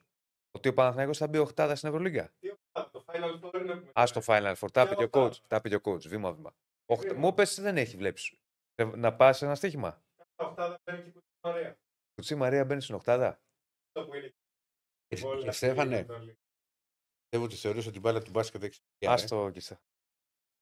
Άστο τώρα. Εγώ στο βάζω το στοίχημα. Άμα... Βγες τώρα, περίμενε. Βγες τώρα εδώ στον κόσμο μας. Βγες τώρα, τώρα. Εγώ σε καλό. Βγες τώρα. Τα χίλια like, όχι χίλια, δεν φτάνουμε χίλια. 500 like αν κάνετε ειλικρινά, το βγάζω εδώ στο, στο τραπέζι. Έτσι πως πήγε να το βγάλω στο κλαρί. Όχι, όχι, το βγάζω στο τραπέζι και βάζουμε το στοίχημα μπροστά σας. Η ραψία θα βάλουμε στοίχημα μπροστά στον κόσμο. Και τι θα βάλετε όμως; Ένα τραπέζι. Ότι οχτάδα Παναγιώ αυτός λέει. Κοίτα, να ξέρεις, είναι το πιο φθηνό που μπορεί να χάσεις σε στοίχημα. Γιατί τότε σε δεν τρώει. Όχι, στο στοίχημα θα, δεν θα πάμε να φάμε μια σούπα. Δεν θα πάμε και μόνοι Τραπέζι. Έτσι πάει το στοίχημα. Γιατί θα βάλεις Γιατί εσύ, θα, πάμε, θα, θα βάλεις εσύ ορεκτικά στο τραπέζι; Τα κορίτσια. Τα κορίτσια μας θα πάρουμε. Τι είσαι τα στοιχήματα. Βάζουμε στοιχήματα για μπάλα και θα πάρουμε τα κορίτσια μαζί. Αντί να πεις θα βγούμε, να πιούμε τις μπύρες μας, τα κρασιά μας, πάρουμε τα κορίτσια μας μαζί. Παντόφλα πέφτει. Τι παντόφλα πέφτει. Δεν το περίμενα από σένα. Δηλαδή, πραγματικά μένω άναυδος. 25 χρόνο παιδί. Λοιπόν, μην φτάσουν 500 like, θα σε βγάλω εδώ για το στοίχημα. Έτσι, καλά, αυτό. καλά, καλά, καλά. καλά. Λοιπόν, πάμε Λοιπόν, να ξεκινήσουμε. Πάμε, ναι, να Θα το προχωρήσουμε. γυρίσουμε στο ποδόσφαιρο τώρα. Θα το γυρίσουμε στο ποδόσφαιρο. Πού πάμε; Πάμε Άγιο Γεωργίου, πάμε στον Άγιο Γεωργίου να μιλήσουμε για ΑΕΚ. Καλώς τον. Χαίρετε, πώς είμαστε. Φίλε, καλά, καλά. Εδώ Ελπίζω βάζουμε να- στοιχήματα. Ελπίζω να γίνει σοφότερος με τον μπάσκετ που δεν ασχολείσαι. Δεν ξεκίνησε καλά η διαβολοβδομάδα από ό,τι κατάλαβα. Όχι. ε, Από ό,τι- είναι- Ε, ήττες. Ε, καλά, ήττες ήταν. Κοίτα, υπά- υπάρχει μια ελληνική ομάδα που έφερε νίκη χθες στην χώρα. Ναι, ναι, ναι, τα είπαμε και χθες στην Για να, εκπομπή. για- για να σωθεί το γόητρο του ελληνικού μπάσκετ, κάνουμε Εγώ- ό,τι εγώ- μπορούμε. Η Βασίλισσα. Η, όποτε Βασίλισσα- ξέρεις, όποτε... η ομάδα που έφερε το άθλημα στη χώρα, ρε Ε, φίλε. δεν όποτε, είναι. ρε παιδί μου, θες να μπεις σε, σε site, δεν θέλω να τα λέω παδικά. Ναι. Ε, Δεν είναι αυτό το, το καταλαβαίνω. Site που Συλλογικά, απευθύνεται συλλογικά, συλλογικά. σε, σε κόσμο μιας ομάδας. Γίνονται αυτά. Δηλαδή, π.χ. όταν θα κερδίσει η ΑΕΚ στην Ευρώπη, παράδειγμα σου λέω τώρα, και οι άλλοι έχουν χάσει, είναι Βασίλισσα. Ε, ρε παιδί μου, ε, θα- είσαι- είναι δεδομένο θα το δεις. Δεν το λέω Ναι, ναι, το με ναι, ναι. διάθεση πλάκας. Ναι. Και αναλόγως και σε άλλα site, ξέρω εγώ, για το πρέσβης, ο έτσι, ο αλλιώ κτλ. Θα είναι. Ο ο Άκης πηγαίνει. Πηγαίνει να δει μπάσκετ. Ναι. Όχι, δεν πηγαίνω πλέον. Έχω χρόνια να πάω.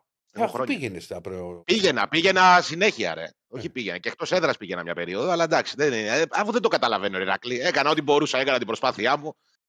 δεν το Ωραία. έχω δηλαδή. Τι να κάνω. Πάντως. δεν με τραβάει, ρε. Δεν με, δεν με τραβάει καθόλου, αλήθεια. Δεν μπορώ, δεν μπορώ να το, και να το καταλάβω και δεν με, μου, με κουράζει το μπάσκετ. Δεν ξέρω. Για να πάμε στο ποδοσφαιρικό, Απορώ. Ναι, ε, ναι. θα- θέλω να σου πω κάτι. ναι. Μου είπαν Μμ. ότι δεν ήταν. Οπτικά, οκ, ήταν χάλια. Πρέπει να το φτιάξουν. Αλλά ότι δεν ήταν τόσο τραγικός ο αγωνιστικός Α, χώρο. ο, ο αγωνιστικός χώρος. Ναι. Τώρα τι να Ναι. σου πω. Δεν Ναι. ήμουν να το πατήσω. Δεν δεν- Και, εγώ το, και εγώ το άκουσα αυτό. Όχι και... ότι ήταν καλός, αλλά ότι. Ό- Όχι, όχι, όχι. Δεν ήταν Αυτό. αυτό που περιγράφανε. Βγήκανε και κάποιες δηλώσεις του Φαν Ντάικ που έκανε, και το, έκανε παρόμοιες δηλώσεις πριν από τρεις μέρες για το γήπεδο του Άγιαξ. Ναι. Ε, Όπως και να έχει. Ε, Δηλαδή, ρε παιδί μου, το πιο σωστό το είπες χθες εσύ, Διονύση. Δηλαδή, ε, το γήπεδο, έγι- ε, στο γήπεδο έγινε κάτι που ήταν αναγκαίο να γίνει. Θα μπορούσε η Εθνική τέτοια να πάει να εποχή παίξει, να πάει να παίξει ένα παιχνίδι αλλού, ας πούμε. Αυτό ήταν το. για- Και στο μεταξύ ξέχασα να το, να το σημειώσω χθες.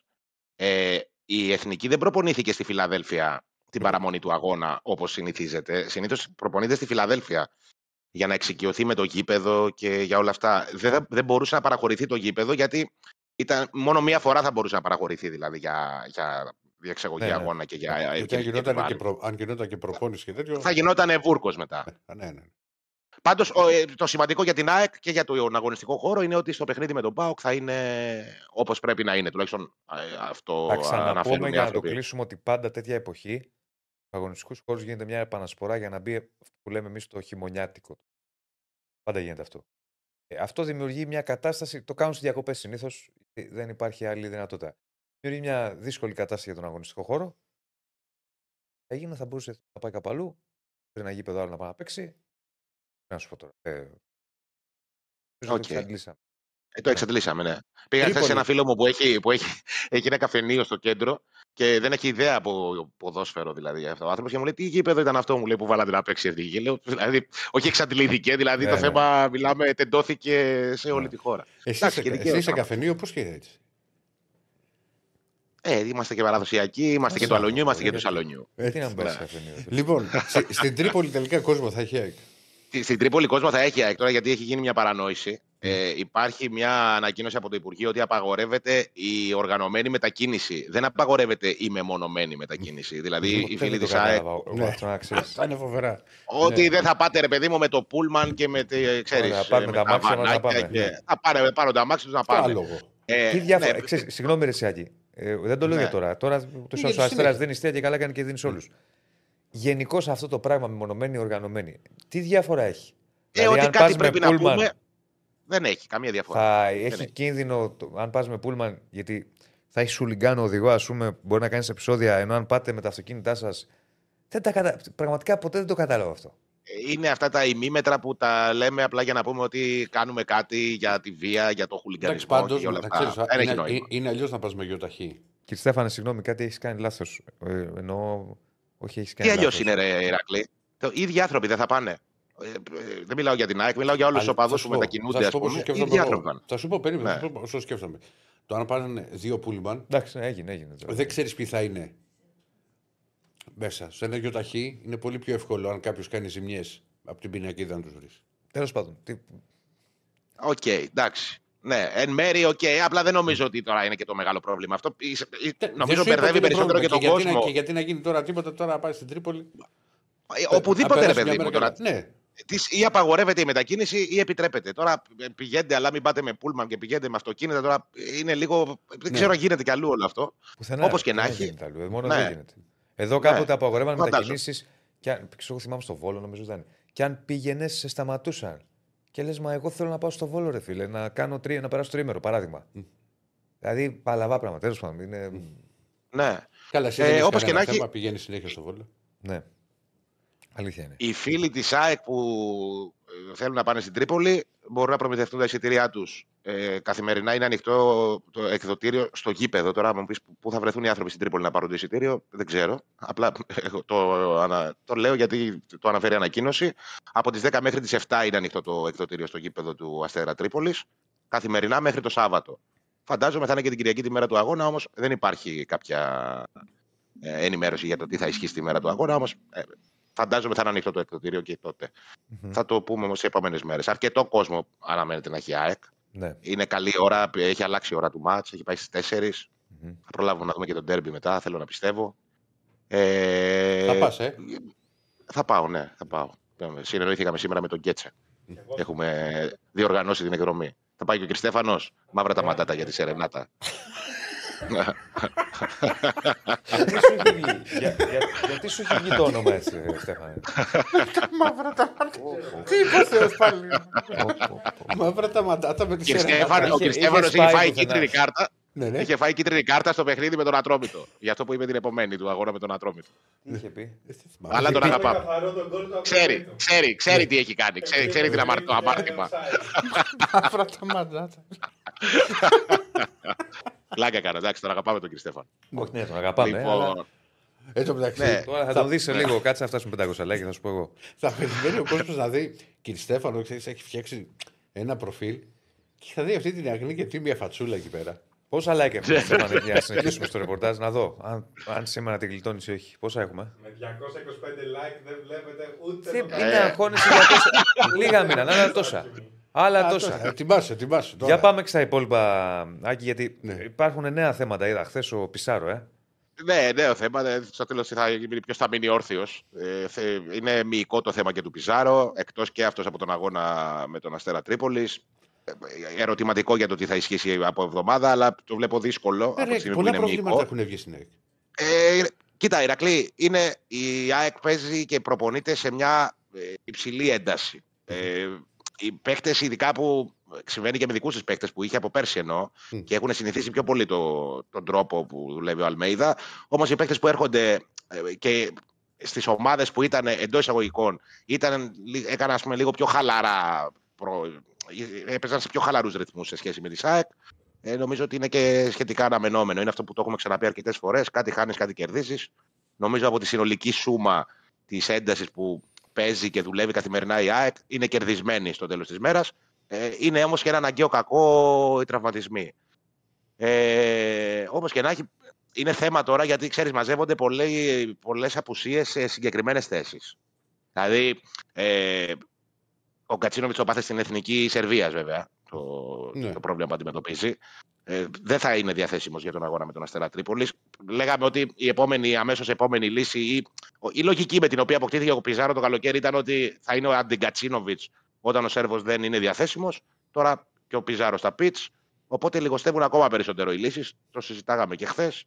Ε, το μεγαλύτερο ποντάρισμα τώρα γίνεται στην ετοιμότητα του Τσούμπερ που δεν αποκλείεται να μπει και στη σημερινή προπονήση σε κανονικό, ε, σε κανονικό πρόγραμμα. Mm-hmm. Ε, και μετά Ζήνη, Αυτά είναι πολύ συγκεκριμένα πλέον τα κουκιά. Ε, από γενικά σε εξτρέμ είναι και ο Ελίασον, είναι και ο Άμραμπατ. Όμως στα αριστερά ε, υπάρχει λίγο λιψανδρία. Ε, σήμερα λοιπόν θα ξέρουμε για τον Κατσίνοβιτς ε, γιατί επιστρέφει από τη Σερβία. Θα έχει εικόνα και το ιατρικό team της ΑΕΚ και θα είμαστε σε θέση να πούμε περισσότερα πράγματα το παιχνίδι με την Τρίπολη το ξεχνάμε. Εγώ λέω ότι ξεχνάμε και τη Μασαλία. Γιατί τώρα. Εντάξει, δηλαδή λένε 15 μέρες τώρα οι Σέρβοι. Πόσο έξω να πέσουν κι αυτοί; Δεν ξέρω. Ε, ε, θα είμαστε πιο σίγουροι στο, όταν έχει εικόνα το, το ιατρικό team της ΑΕΚ. Ε, δύσκολα είναι τα πράγματα για τον Καρσία. Ε, αυτό ήταν γνωστό εξ αρχής. Ε, η στόχευση, ας πούμε, ε, για να προλάβει έχει να κάνει πλέον με το παιχνίδι με τον Μπάουκ. Νομίζω ότι θα χάσει και τη Μαρσέη. Ε, το θεωρώ σχεδόν βέβαιο δηλαδή. Ε, και ε, αν προλάβει το... Ε, καταρχήν υπάρχει μια τάση να μην τον βάλουν ε, όπως μπήκε με, τη, ε, με την Brighton, δηλαδή με μια μισή προπόνηση, δύο προπονήσεις. Υπάρχει μια τάση ε, να μπει ομαλά για να μην υπάρξει κάποια νέα επιπλοκή, κάποιος νέος τραυματισμός και να έχει ΑΕΚ διαθέσιμο τον Καρσία με διάρκεια. Ε, περιμένουμε και εδώ την ε, ενημέρωση. Πάντως στα, επόμενα παιχνίδια δεν το βλέπω, τον, δεν το βλέπω να προλαβαίνει τον Καρσία. Ό,τι καταλαβαίνει ο καθένας ότι τα προβλήματα μαζεύονται αρκετά. Ε, στα θετικά είναι ότι δεν έπαιξε και πολύ ο Πινέδα ε, στα παιχνίδια του Μεξικό. Ε, θα είναι σχετικά ξεκούραστος, όσο ξεκούραστος μπορεί να είναι με ένα ταξίδι από την άλλη άκρη του κόσμου. Ε, και επίσης θετικό, ναι, ε, γιατί έχουμε αυτό το θέμα πάντα με τον Πινέδα και με τους παίκτες που πάνε μακριά, όπως και με τον Γκάλενς. Και αυτός έρχεται από την ε, άλλη άκρη του κόσμου. Δεν έπαιξε τελικά στο φιλικό με την, ε, στο παιχνίδι με την Αργεντινή. Και δεν Έμεινε στον πάγκο. Ο οργανισμός όταν είσαι να κάνεις ένα τέτοιο ταξίδι. Καταρχήν έχει jet lag. Ναι, είναι πρόβλημα εκ των πραγμάτων, ας πούμε αυτό. Αυτό τώρα θα μπει στο αεροπλάνο να γυρίσει και θα κάνει, ξέρω εγώ, 15 ώρες ε, ταξιδεύοντας. Ε, είναι σίγουρα κουρασμένος, απλά φαντάσου να παίξεις κιόλας ε, γεμάτα παιχνίδια. Και ένα 90 ε, Βεβαίως. Ναι, ναι. Ε, ο Κάλενς ε, είπα ότι έμεινε στον πάγκο. Ε, αρνητικό ότι δεν, ε, δεν χρησιμοποιήθηκε από, το, από τον προπονητή της Εθνικής ε, Περού. Όμως θετικό ότι είναι σε θέση, ήταν διαθέσιμος και είναι σε θέση να αγωνιστεί. Το μικρό πρόβλημα τραυματισμού που είχε δεν ήταν κάτι σοβαρό. Το είχαμε πει και τις προηγούμενες μέρες. Το είχε πει πρώτα από όλους πρώτος από όλους και ο προπονητής της Εθνικής Περού. Οπότε θα είναι διαθέσιμος με το που επιστρέψει στην, ε, στην Αθήνα. Και είχαμε χθες και ένα ταξίδι του Μπρούνο Άλβες στην Πορτογαλία. Είδε το μάτς με την, ε, στις ελπίδες της Εθνικής Ομάδας Πορτογαλίας με την Ελλάδα και στην ε, Πορτογαλία οι δημοσιογράφοι της πατρίδας του το συνδέουν το συγκεκριμένο ταξίδι με το ενδιαφέρον για τον Βάσκο Σόουζα. Είναι ένας 20χρονος χάφτης Πόρτο ε, και έγραψε ένας δημοσιογράφος ε, που ασχολείται με το ρεπορτάζ της Πόρτο και την ποδοσφαιρική ανάλυση στην ε, Πορτογαλία ότι ε, να μην σας κάνει καθόλου εντύπωση αν ο συγκεκριμένος ποδοσφαιριστής ε, το επόμενο διάστημα θα απασχολήσει την ΑΕΚ. Ναι. Δεν προκύπτει κάτι, δεν υπάρχει κάποια επιβεβαίωση. Πάντως, δεν σε αυτή τη διακοπή που συνήθως ακούμε μεταγραφικά σενάρια, ονόματα κτλ. Η αλήθεια είναι ότι δεν έχουμε ακούσει πάρα πολλά. Με εξαίρεση την ΑΕΚ. Έχουν βγει δύο-τρία ονόματα. Ναι, έχουν άλλους... βγει. Ε, έχουν βγει, ξέρεις, γιατί είναι μεγάλο το δίκτυο, δηλαδή είναι ο Πορτογάλος ο Άλβες. Ναι. Οτιδήποτε ταξίδι πάει, οτιδήποτε παιχνίδι δει, θα το συνδέσουμε κάτι που έχει να, να κάνει με την ΑΕΚ. Και είναι και μεγάλο το δίκτυο επαφών του Αλμέιδα. Δηλαδή Αργεντινή, Μεξικό, Αμερική. Ε, οπότε είναι εύκολο, είναι πολλές πλέον οι πηγές, ρε παιδί μου, ναι, για να ναι, ναι. συνδέσεις την ΑΕΚ με κάτι. Μεξικό, ισχύει, δεν ισχύει. Στο Βέγγα ναι, ναι, ναι, ναι, ο Βέγγα, ναι. ναι. ναι, ναι. Ε, α, και υπήρχε και ένα δημοσίευμα στην Τουρκία ε, για το ενδιαφέρον της Φενέρμπαξε για το Σιμάνσκι. Τώρα, παιδιά, εγώ θεωρώ σε μεταγραφικά θέματα λίγο τους δημοσιογράφους λίγο παπαντζίδε. Ναι, ναι, δηλαδή, δεν μπορώ να το πάρω. Βγαίνουν τα φίδια. Χειρότεροι όλων, φιλέ. Και δεν λέμε δεν προσοχή. Μην πει κάποιος τώρα ότι α, αυτό είχε βγει από την Τουρκία. Ε, Προφανώς θα βγουν και πράγματα. Δεν είναι. Ναι, Απλά είναι της υπερβολής. Πάει το σώτο σύννεφο.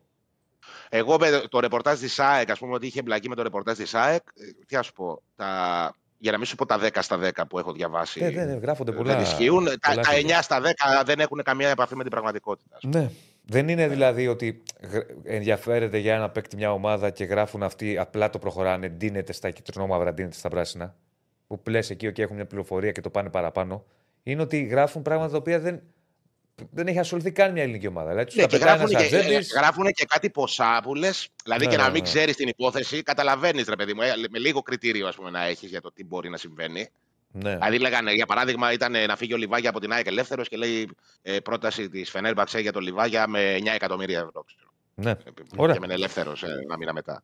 Εντάξει, φίλε, έχουμε κάτι άλλο; Όχι, όχι. Αυτά. Όχι, θα Ησυχία, τα άκρα πούμε κατά τα αύριο. άλλα. Θα τα πούμε. Εννοείται. Να σε Να σε καλά. καλά, Γεια να σας. σε καλά και Καλή αυτά για την συνέχεια. ΑΕΚ. Μια χαρά. Γιατί πάλι τσακώνεστε στο chat; Τώρα τσακώνει για τον Κατσίνοβιτς. Ε, Μια χαρά παίξει ο Κατσίνοβιτς, παιδιά. Πολύ καλός παίκτης. καλώς παίζει. Ναι, αλλά γυάλινος λένε στο chat. Εντάξει, για άλλο στο chat. Εντάξει, δεν βγάζετε η Βγάζει, αλλά είναι καλός Άλλο το παίκτης. ένα και άλλο τώρα. Είναι καλός παίκτης. Ρε παιδιά, εντάξει. Εμείς θα μπορούμε Ποιος να Αγίου; τσακώνεστε. Τι- Δεν συγκρίνει το Αγίου με τον Κατσίνοβιτς. Τι, τι, Τι του είπανε το, τι, είπανε τη μαγική λέξη; Ποιος είναι ο Αγίου, εκείνος ο Άραβας που δεν Τι μπορούσε να- είπατε τη μαγική να λέξη; κάνει- Ποιος είναι ο Θεός που το έχει γράψει αυτό στο chat; Μαροκινός. Κύριε Στέφανε. Δεν κάνω πέντε χρόνια τώρα είναι ο έκτος χρόνος που κάνω εκπομπές με τον Δεσίλα. Το Διονύση. Δεν ε, είναι ο μοναδικός παίχτης για τον οποίο έχει μιλήσει ότι δεν κάνει για να είναι σε ομάδα. Πάντα εγώ. Όχι στην για ένα ομάδα. Ξέρεις, πάντα εγώ είμαι λίγο πιο. Εντάξει, να τον έχεις σεβόμαστε. περάσει, δεν μπορούσες. Να σεβόμαστε. Να πάει αθλητές. Σε τρέλαινε. Όχι ότι δεν το σέβομαι τον άνθρωπο, αλλά δεν. Φίλε, ειλικρινά σου μιλάω, είναι ο μοναδικός παίκτης που τόσο πολύ είχα τρελαθεί με αυτά που έβλεπα. δεν, δεν...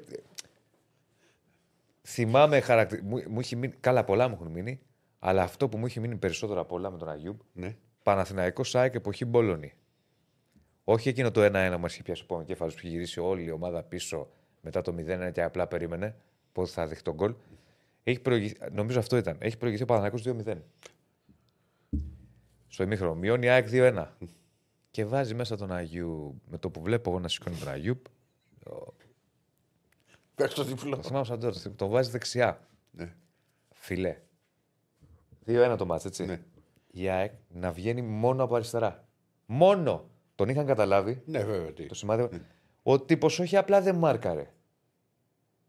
Πέρναγε την μπάλα από δίπλα του, δεν άπλωνε καν το πόδι του. Αδιαφορία. Την ήθελε πάνω το έκανε εντελώς. Αδιαφορία και λέω τι; Και άλλη μια φορά. Πώς ήρθε τελικά; 2-1, ευτυχώς. Ε, Λόγω Αγιούμπ. Ναι. Κράτησε μπάλα. Άλλη μια φορά, βέβαια, εκεί δεν είχε επιλογές ο άνθρωπος. Έχει πάει ο Παναθηναϊκός στην Τούμπα ε, να παίξει και πρόπερση πότε ήταν. Και έχει τρομερά, τρομερά θέματα, τρομερά προβλήματα. Έχει απουσίες κτλ. Και κατά το 80, δεν θυμάμαι. Βλέπω 77, βλέπω τον Αγίου να σηκώνει διαζέσταμα. Κάνω μετάδοση εγώ. Γουρλώνω το μάτι μου. Λέω όχι. Δεν είναι δυνατόν. Εγώ τα ξέρω, παιδιά. και Σας το βλέπετε Ναι. πώς... Έχει τρελαθεί ήδη που έχει ακούσει το όνομα. Δεν είναι δυνατόν. Βέβαια τον, κατα... τον καταλαβαίνω τον Γιωβάνο δεν είχε άλλο να βάλει. Και σου λέει Είχε πες. θέματα τότε πολλά. Σου λέει, «Α, βάλω τον Αγίου. Τρεις λαλούν και δύο χορεύουν. Δηλαδή και τον γκολ που δέχτηκε ο Παναθναϊκό Ναι. από τον Αγίου το τρώει γιατί κάθεται στην περιοχή, δεν κουνιέται καθόλου. Περνάει μπάλα από δίπλα του, σουτάρει ο άλλος, πάρτο. Δεν να κουνηθούμε λίγο να διώξουμε την μπάλα, δεν. Ο οποίος Αγίου επίσης ήταν και. πο- είναι ο άνθρωπος, στον Παναθναϊκό σου ποδοσφαίρι, ο οποίος το πίστευε ότι εγώ είμαι καλύτερος από όλους. Και δεν παίζω. Εντάξει, το να πιστεύει κανείς δεν είναι και εγώ. Αλλά Αλλά να το, πιστέψεις. το Μπαλά σε- ήξερε. Ναι, ήξερε. Το έχει παρατήσει. Ναι. Το έχει παρατήσει. Πρέπει να σου βρω μια φανέλα Αγιούμπ να σου κάνω δώρο. Το έχει παρατήσει. Μιλάμε για παίκτη ο οποίος στο... όταν ήταν στον Αδία τον είχε πάρει ο πρόεδρος της ομάδας για να τον πάει εκεί στη, στη μεταγραφή που κάνανε με ελικόπτερο. Εντάξει, το, Αλλά- κα- το κάνουν να ξέρεις στην Ολλανδία. Ναι, αλλά ήταν. Ε, Τότε δεν- ήταν κανονικός. Κάπου, κα- κάπου έζαμε ένα φιλικό στον Κρόνιγκερ με μια. Όχι με την Κρόνιγκερ, με μια άλλη ομάδα. Β' Ολλανδίας. Ναι. Θα παρουσίαζαν τρεις παίχτε. Ναι. Και δεν το έχουμε πάρει χαμπάρι. Και σκάσανε με ελικόπτερα στρατιωτικά στο γήπεδο. Τότε, τότε, ήταν, κα- τότε ο Αγίου ήταν κανονικός. Μετά το παράτησε. Πανέξυπνος. Δηλαδή και μόνο το γεγονός ότι έμαθε μέσα σε λίγους μήνες ελληνικά. Ναι. Όχι απλά ελληνικά. ε, Έκανε. Ο Τζίτζιρας, ο Μίτζιρας έλεγε τέτοια πράγματα. Δείχνει ότι είσαι ευφύ. Τώρα πέρα από την πλάκα. ναι. Αλλά φίλε το έχει παρατήσει το σπορ. Βαριότανε. Δεν, δεν ξέρω αν βαριόταν, δεν, ξέρω, δεν μπορώ να ξέρω. Το είχε παρατήσει. Δηλαδή στην προετοιμασία την πρώτη που πήγαμε με Ιβάν που ήταν ακόμη Αγιούμπ. Έλεγα από μέσα μου, πώ έλεγε ο Κόκαλης, έλεγα από μέσα μου. Μάντζεστερ. Έχω κάνει. Μπαρμπαρούσης, ναι, το θυμάμαι. Λοιπόν, πάμε να ανέβουμε. Είδες, έχεις Δεν φάει πειράζει. πέντε λεπτά λόγω Αγίου. Μόλις Δεν, είπα το- ε, μα, δεν Θεός, έπρεπε. από Θεό το φίλο που Δεν έχασε. έπρεπε να το αναφέρεις. Like στο βίντεο, subscribe στο κανάλι. Ε, εγώ Διονύση θυμάμαι ένα μάτς με Πανατολικό στο Άκα και ο Μπόλων φώναζε στον Αγίου που ήταν κάτω να χαλαρώσει σέντρα με τα χέρια στη μέση. Ε, Σε πολλά μάτς τα έκανε αυτά ο Αγίου. Τα χέρια στη μέση. Πάνα και εγώ ήταν ο τόπος. Ζωάρα. Ποιον έχουμε; Εμένα έχουμε. Πολύ ωραία μετά τον Αγίου. Αυτές τις εποχές που δεν θέλουμε να τις θυμόμαστε. Την Μπόλων, η Αγίου, παιδιά, μη μου τις θυμίζετε γιατί είναι. Από τις χειρότερες εποχές. Έχεις καταλάβει τι θα γίνεται τώρα που θα σου έρχεται κάθε λίγο λιγάκι μήνυμα Γιούμπ. Α έρθει. Το λέω και το βράδυ. Όχι, δεν το λέω. Ε, να είναι καλά άνθρωπος. Άσε με τώρα. Μην, ποδοσφαιρικά, ό,τι χειρότερο έχω δει σε χαφ τα τελευταία πολλά χρόνια. Πραγματικά το λέω. Μμμ. Κι ας είμαι, μπορούσε για κάποιο να είμαι υπερβολικός. Μπα πάμε στο σήμερα. Το σήμερα Παναθηναϊκού έχει μια τελείως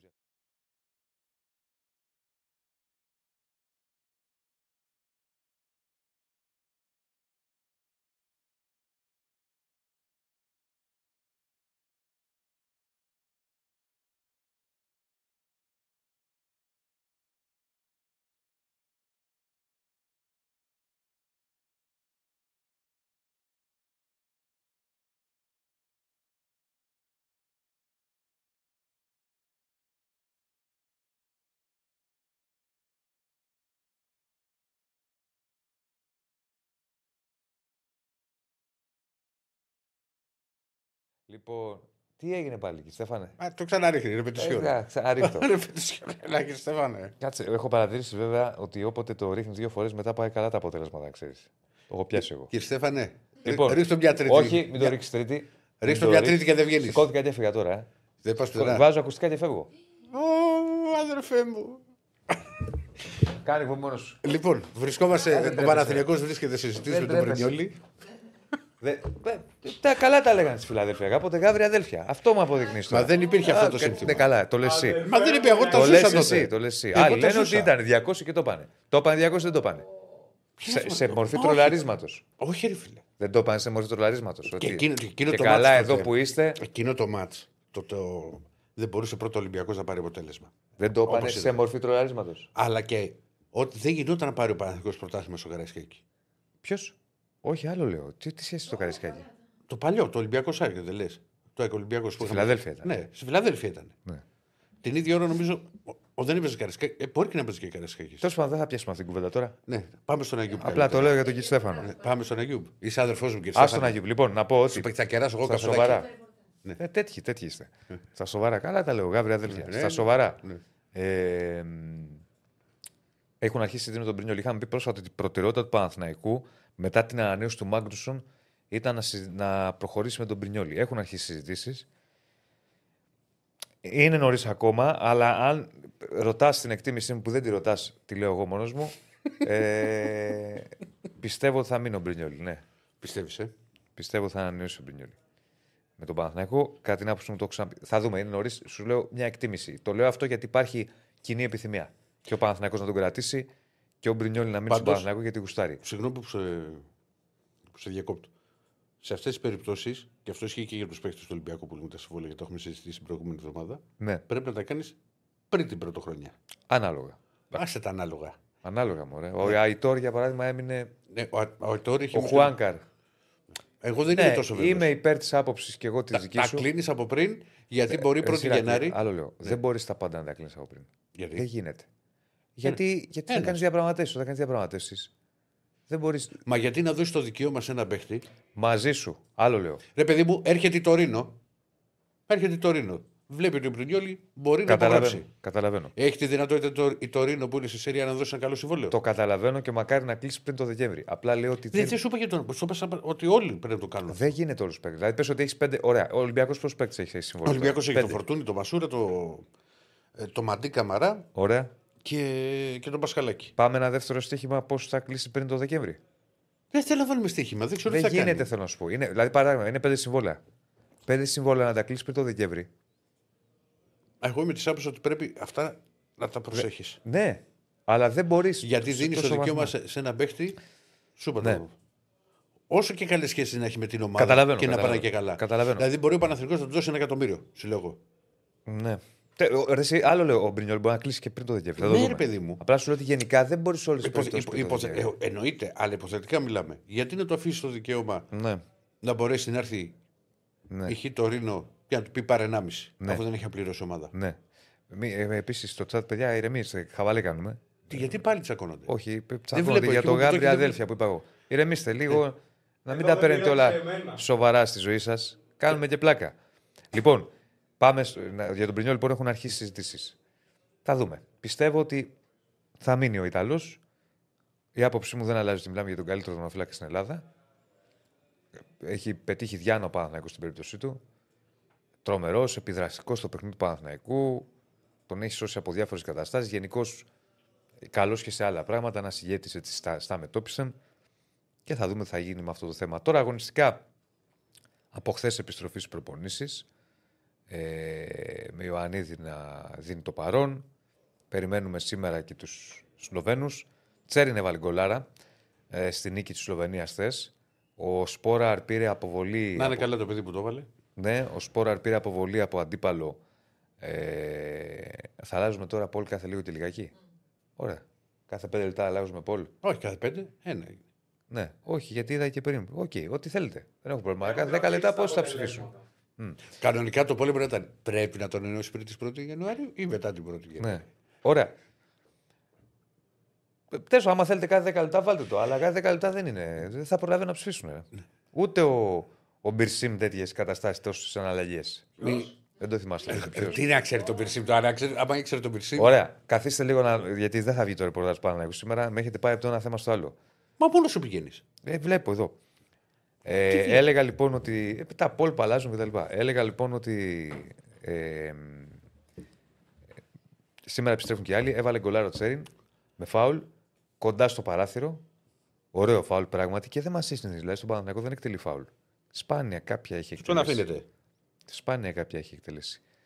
Ε, Επίσης, σε ό,τι έχει να κάνει με, το, με τους υπόλοιπους. Α, ο Σπόρα ξαναλέω πήρε αποβολή από τον ε, Παναθηναϊκό και ε, πλέον μπαίνουμε σε τελική ευθεία για ντέρμπι. Μην ρωτάτε από τώρα για ε, εδεκάδες, θα πρέπει να περιμένουμε λίγο. Δηλαδή να δούμε και την αυριανή προπόνηση, τι θα αρχίσει να δοκιμάζει ο Ιβάν Γιοβάνοβιτ εν ώψη του ντέρμπι της Κυριακής στο Καραϊσκάκι και πώς θα πάει. Θα έχει ενδιαφέρον να δούμε από τα χαφ και μπροστά εκεί πώς θα επιλέξει αυτή τη φορά. Δηλαδή θα επιλέξει πάλι Μπερνάρ Τζούριτσιτς να είναι μαζί. Θα επιλέξει κάτι διαφορετικό. Θα πάει μόνο με Τζούριτσιτς, θα πάει μόνο με Μπερνάρ. Θα το δούμε. Ε, ε, εν ολίγοις αυτά στο τι έχει να κάνει με τον Παναθηναϊκό. Ε, Για το γηπεδικό πρωτάτη δεν υπάρχει κάποια εξέλιξη από την έννοια ότι για το Δούκα δεν έχει κάνει κάποια τοποθέτηση. Έχουμε πει ότι είναι υπέρ του γηπέδου. Αυτά λέει και η παράταξή του. Δεν θεωρώ ότι θα υπάρξει κάτι διαφορετικό. Το περιβάλλον του αυτό λέει. Το θέμα είναι τι θα πει ο ίδιος. Πρέπει να μιλήσει και ο ίδιος. Να, να πάρει. Καταλαβαίνω ότι είναι νωρίς. Θα πρέπει να ενημερωθεί και από την παρέα του, των εξελίξεων από τον κύριο Μπακογιάννη. Πρέπει όμως να τοποθετηθεί. Για Σίνα Αγιούπ στέλνει μήνυμα. Hello Dionysus, I was the best. Το είδα, το I είδα. wish the best of the best in this power team. Did you miss me? Έχει θα λέτε για Γιούπ τώρα. Ναι, ναι, ναι. Α, καλά. Ε, μ, Ξέρεις τι θα κάνω. νέο για εισιτήρια με ρεν, όχι. Δύσκολη κατάσταση εκεί. Επειδή είναι πολλοί ο κόσμος που ε, ρωτάει. Ε, και πραγματικά είναι δύσκολος ό,τι έχει να κάνει με το, με το κομμάτι των φιλοξενούμενων. Επειδή θα υπάρχουν φιλοξενούμενοι και νεκρές ζώνες, θα δούμε τι θα γίνει. Επίσης, η πρόθεση του Παναθηναϊκού είναι να κρατήσει και το Λοντίγκιν. Μια και λέγαμε για τον Πρινιόλη. Ε, και ο, μπορεί να μείνει και ο Λοντίγκιν. Ο Λοντίγκιν θέλει να παίζει. Βέβαια, φέτος έχει βρεθεί μια φόρμουλα. Να παίζει Ποια κάποιο είναι η μάτς. φόρμουλα, ναι, παίζει κάποια μάτς.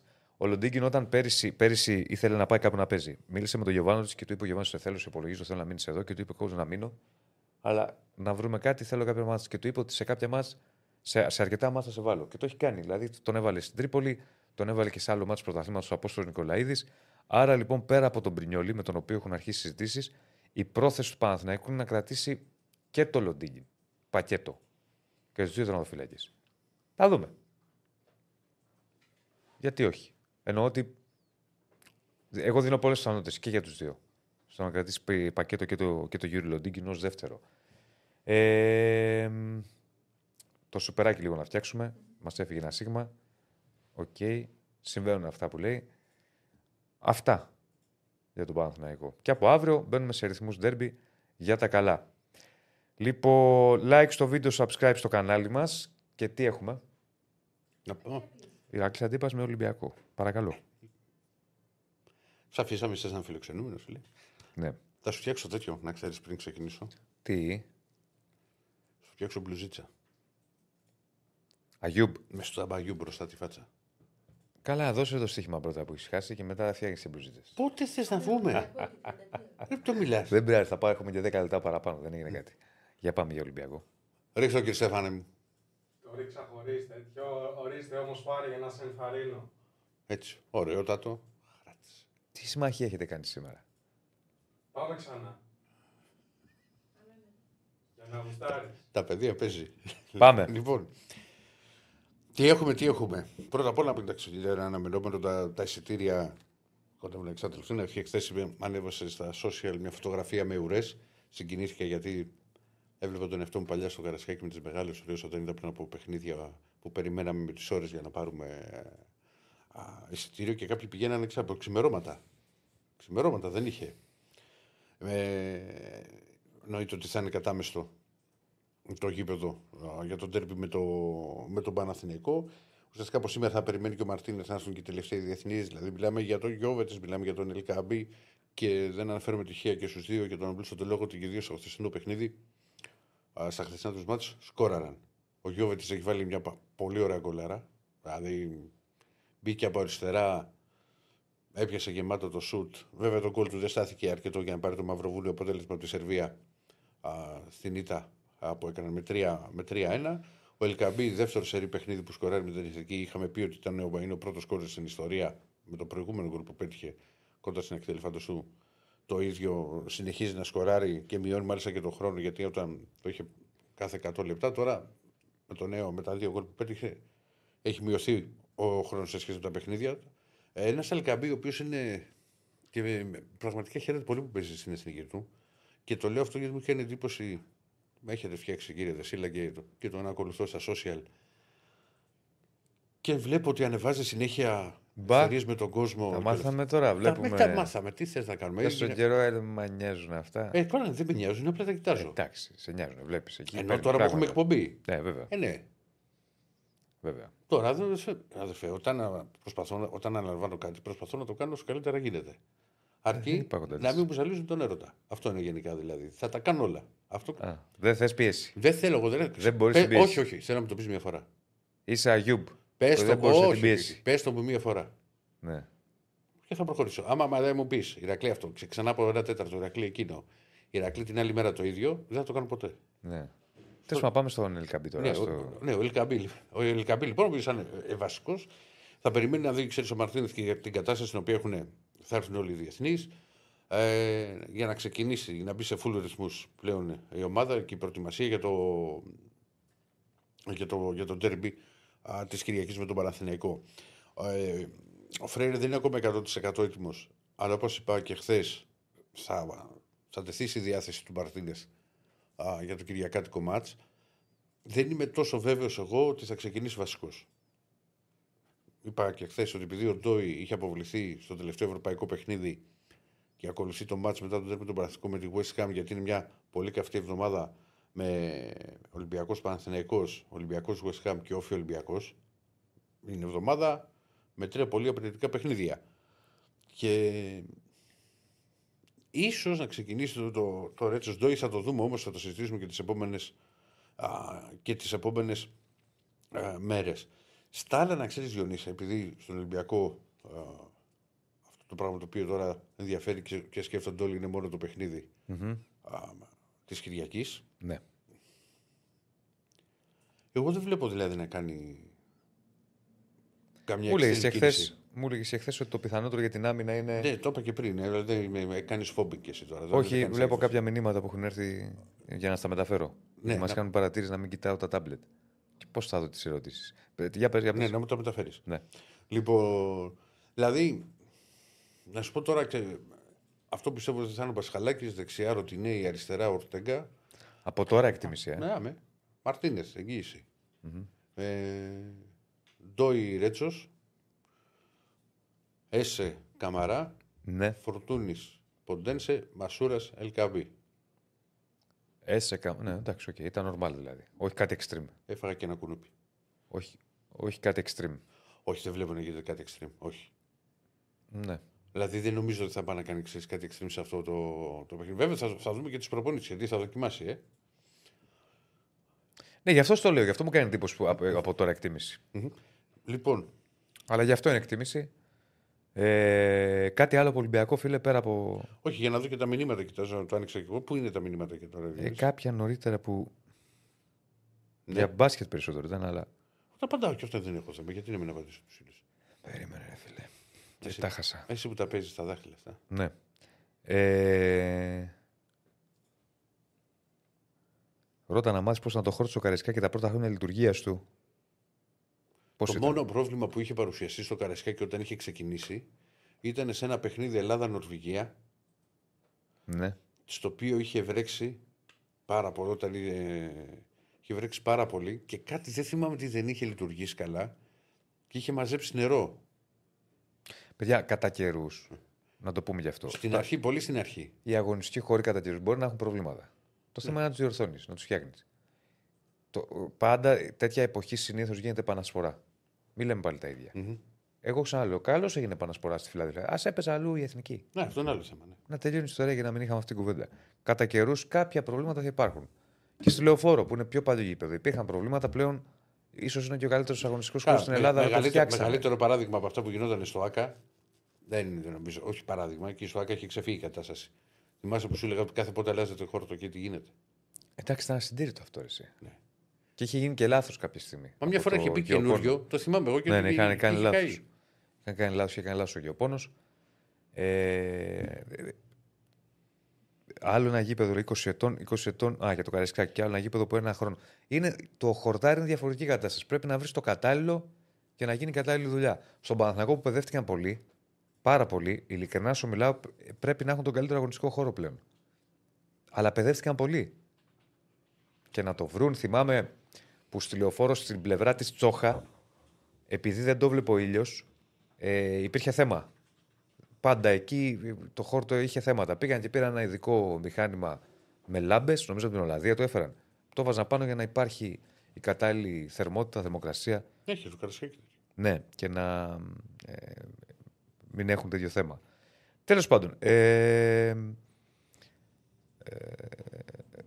ναι, για τα αποστραγγιστικά. Άλλη κουβέντα τα αποστραγγιστικά. Αυτά. Κάτι άλλο από Ολυμπιακό έχει. ε; Κάτι άλλο, κάτι άλλο δεν έχω νομίζω. Αν έχω ξεχάσει κάτι θα το δω, θα το θυμηθώ. Οκ. Γιατί πια είμαι και σε φάση, ξέρεις, που που ξεχνάω και εύκολα. Ok, ok. Πού πάμε; Τούμπα. Τούμπα. Ιράν, Καμπότζη, Βιετνάμ. Πάμε τούμπα. Και μια και πάμε τούμπα, μόλις μας ήρθε μήνυμα τώρα από τον Τινάκη. Τούμπα έχει φοβερό χώρο, το λέει. Φαντάζομαι να έχει χορτάρει ποδοσφαιρικό, μια και λέγαμε τώρα για τους αγωνιστικούς χώρους. Καλησπέρα. Καλησπέρα. Καλησπέρα. Ε, θυμήθηκα ιστορία πριν από επί εποχή Βίκτορα Μητρόπουλου ΕΠΑΕ. Ε, είχαν προμηθευτεί Ούτε εγώ με θυμάμαι. κοινή απόφαση της τότε Λίγκας Ναι. ε, όλα τα γήπεδα ένα ειδικό πλαστικό που θα τα κάλυπτε για βροχές και τέτοια. Και κάποια στιγμή αυτό στη Τούπα του ξεχάσανε από την πλευρά της 5-6 και έπαιξε πάω Ολυμπιακός και πέσαν μερικοί πυρθοί. Ω, Και μετά την επόμενη μέρα το ανοίξανε και είχε γίνει όπως κάναμε τα τροπαζομάτιλα μικρή όταν πηγαίναμε με τους γονείς μας και βαριόμασταν και παίρναμε Ναι. σουλάκι και κάναμε τρύπες, τρύπες Ναι. έτσι. Έλα. ρε. Ήταν Φοβερό. μεγάλη επιτυχία. Επε- εκείνη την εποχή θυμάμαι, εγώ ήμουν πιτσιρικάς και τα βλέπα, ήταν η, η πρώτη φορά που μπήκαν πλαστικά καρεκλάκια σε, όλα, σε όλες τις θύρες. Θυμάστε, ήταν επί εποχή εκεί 2000-2001 που το κάνανε, με Μητρόπουλο. Που μέχρι τότε υπήρχε τσιμέντο και σε κάποιες θύρες Αυτά ήταν οι κεντρικές γήπεδα. βάζανε ε, πλαστικό καρεκλάκι και τότε με εποχή, και έχει να το λέει ακόμα ο Βίκτορας ο Μητρόπουλος. Εγώ έφτιαξα τα γήπεδα στην Ελλάδα, έχει να το λέει. Και έπεσε σε μελαγχολία αυτοί που πουλάνε το φελιζόλ. Ναι, α, αυτό πήγα να πω. Τι ώρα που παίρνουν τα φελιζολάκια. Κάτσε ρε Ηράκλη τώρα. Εδώ κάτσε τώρα γιατί μισό λεπτάκι. Φάσει αντιφάσκηση. Τι ωραία που ήταν τα γήπεδα τότε. Εμένα μου με αρέσουνε. Το τσιμέντο, ναι. Μα Ε, μένα, μα με ρωτήσεις. Εδώ δεν μπορεί να κάτσει στην Πολυθρόνα εδώ. Μα, άλλο αυτό. Θα πάει να κάτσει τώρα στο τσιμέντο Στο χωρίς. γήπεδο, στο γήπεδο, ρε αδερφέ, από το άγχος και αυτά δεν με ενδιαφέρει. Τι νομίζω ότι θα, θα πιαστώ; Λοιπόν, εγώ το έχω πει. Εμένα, εγώ γουστάρω το παλιό Καραϊσκάκη. Ναι. Δεν μπορώ να καταλάβω γιατί σε όλα. Οκ, ωραίο το παλιό Καραϊσκάκη. Το θυμάμαι και εγώ πίσω το ΣΕΦ με το πλάνο που, που είχε από ψηλά, την Καστέλλα κτλ. Ωραία, εί- είχαν τη γοητεία τους εκείνα τα γήπεδα. Ναι, αλλά δεν θα σου πω το Παπαστράτειο σε σχέση με το ΣΕΦ. Με το τσιμέντο, είχαν τη γοητεία του. Γιατί όμως έχεις αυτό το πράγμα στην. ε, πλέον δεν εξελίσσεται ο κόσμος. Ναι. Είναι θέμα αναμνήσεων. Είναι θέμα το πότε Αυτό είναι, μπαίνουν αυτό αυτά είναι. στο σκληρό σου δίσκο. Αυτό είναι. Ότι τα πρώτα σου βιώματα ήταν αυτά. Εντάξει, απλά σου εξηγώ ότι προτιμώ το σεφ από το Παπαστράτιο. Γιατί και, τα, το, και στο, πα- στο σεφ ε- έζησε τα χρόνια τα ωραία. Ναι, ρε παιδί μου. Αλλά Αν δεν τα θα, ζεις σου στο έλεγα, Παπαστράτιο- δεν, δεν, ε, δεν θα έλεγα εγώ ότι ώρα πάμε να παίξουμε Ευρωλίγα στο Παπαστράτιο. Ναι. Είναι ποτέ δυνατόν. Αντιθέτως, θα ήθελες το παλιό Καρισκάκι Ωραίο, όπως μ' αρέσει. ήταν. Ναι, ναι. Να παίζει ο Ολυμπιακός με τη Το, πα- Τσιμεντίλα. το παλιό, ναι, ναι, ρε παιδί μου. Να φεύγεις από τη μία θύρα για να αλλάξεις το γούρι και να φτάνεις στην άλλη. Μάλιστα. Ναι, πέτρινο κάθισμα, πέτρινα χρόνια, ωραίες εποχές να ξαναγυρίσουμε. δεν Όπα, έχω πρόβλημα. Να τα, να τα.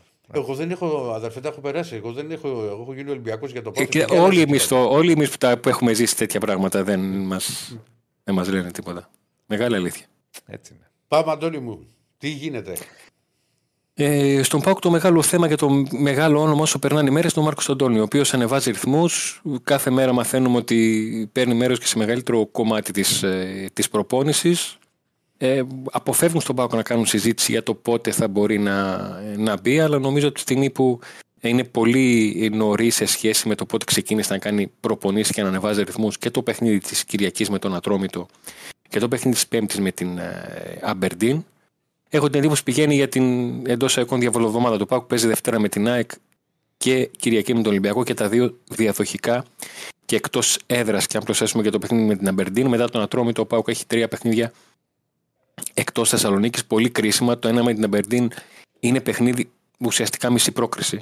Δηλαδή πηγαίνει, κερδίζει, κλείνει τον πρώτο γύρο με τρεις νίκες, με 9 βαθμούς. Και τη φράγισε και τελείωσε. Και πλέον, ναι, το μόνο που σκέφτεται είναι ότι αν μπορεί ε, να βρει βγει τρόπο να, να βγει πρώτος, ναι, να, να φύγει εγώ- Αλόβιτς μα εγώ μετά θεωρώ από ότι μπορεί την, να από τη βγει Γερμανία τώρα όταν θα πρώτος.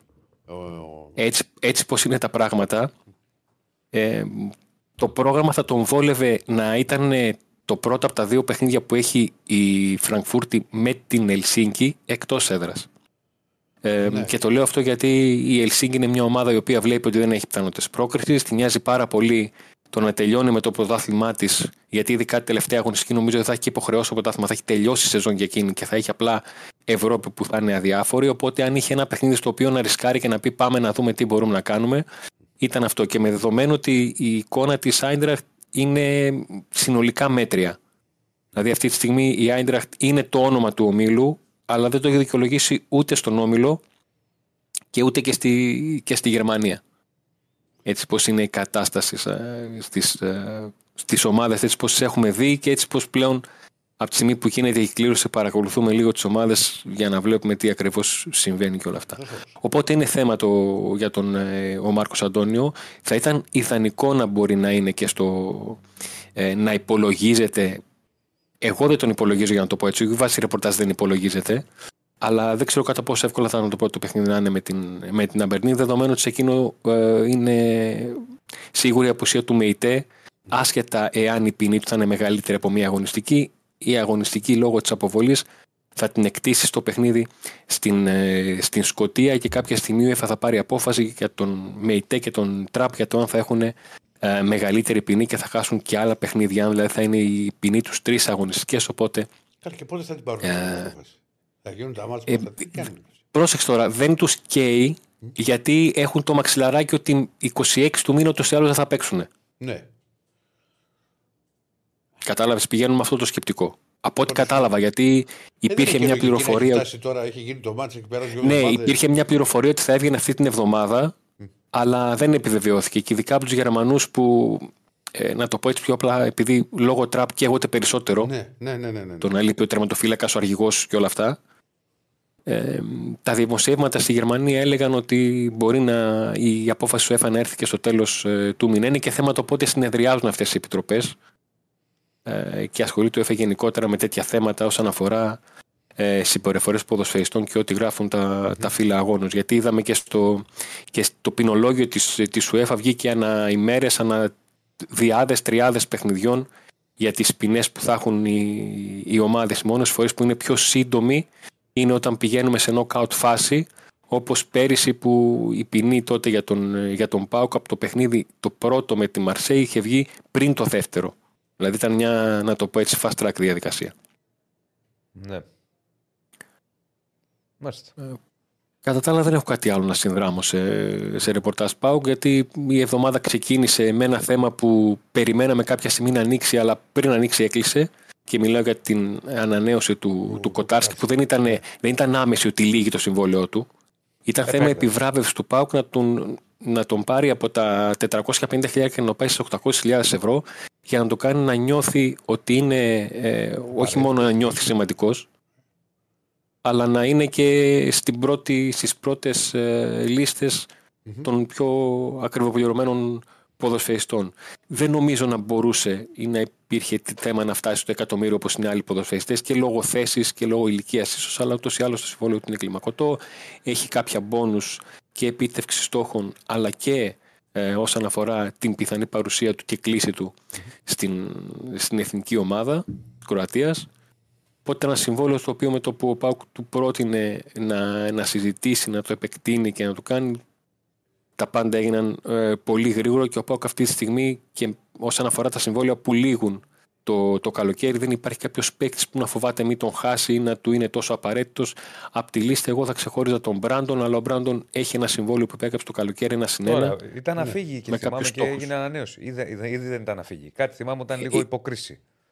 Όχι, ε, ήταν, υπήρχαν σκέψεις να μην ανανεωθεί. Απλά όταν συζητήθηκε ε, και ήρθαν στο προσκήνιο επιλογές, είχε έρθει του Κρμέντσικ, ποδοσφαιριστή που είχε δανειστεί ο ΠΑΟΚ τη σεζόν 2020-2021 στο δεύτερο μισό α, και ο Λουτσέσκου από αυτούς τους δύο που ήταν στην τελική επιλογή προτίμησε να κρατήσει τον, ε, τον Μπράντον.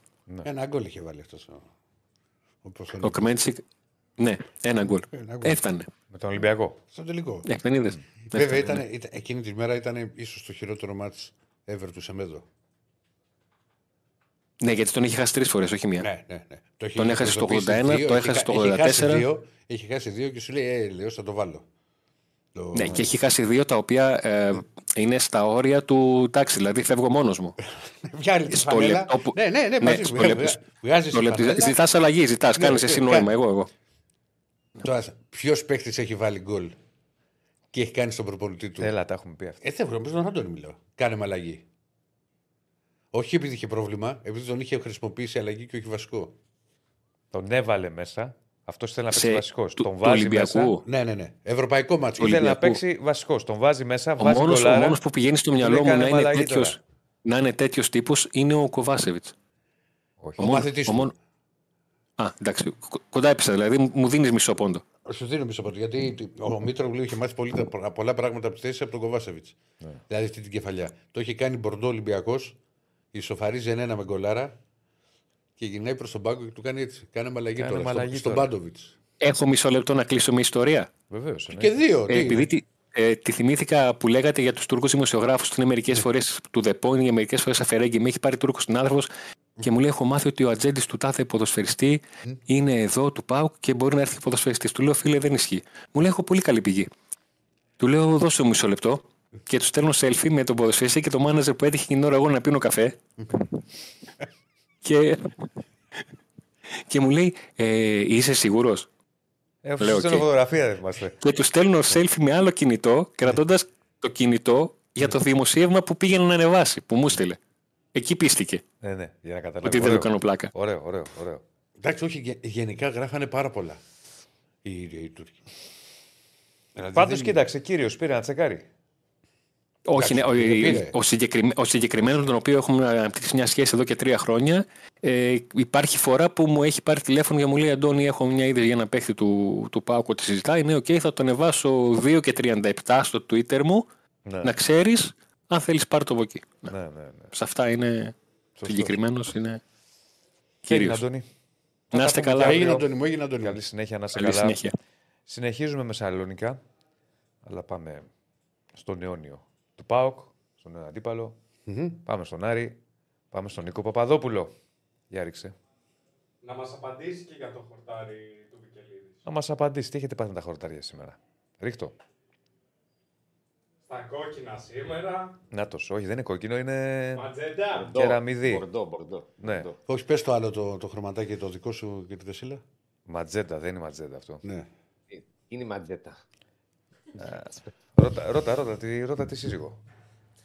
Ματζέτα. Ματζέντα. Ε, κάτσε ρε αδερφέ, κάτσε συμπλέ... Περίμενε τώρα που να περίμενα από, από εδώ, το βλέπω. Πω, Ωραία πράγματα.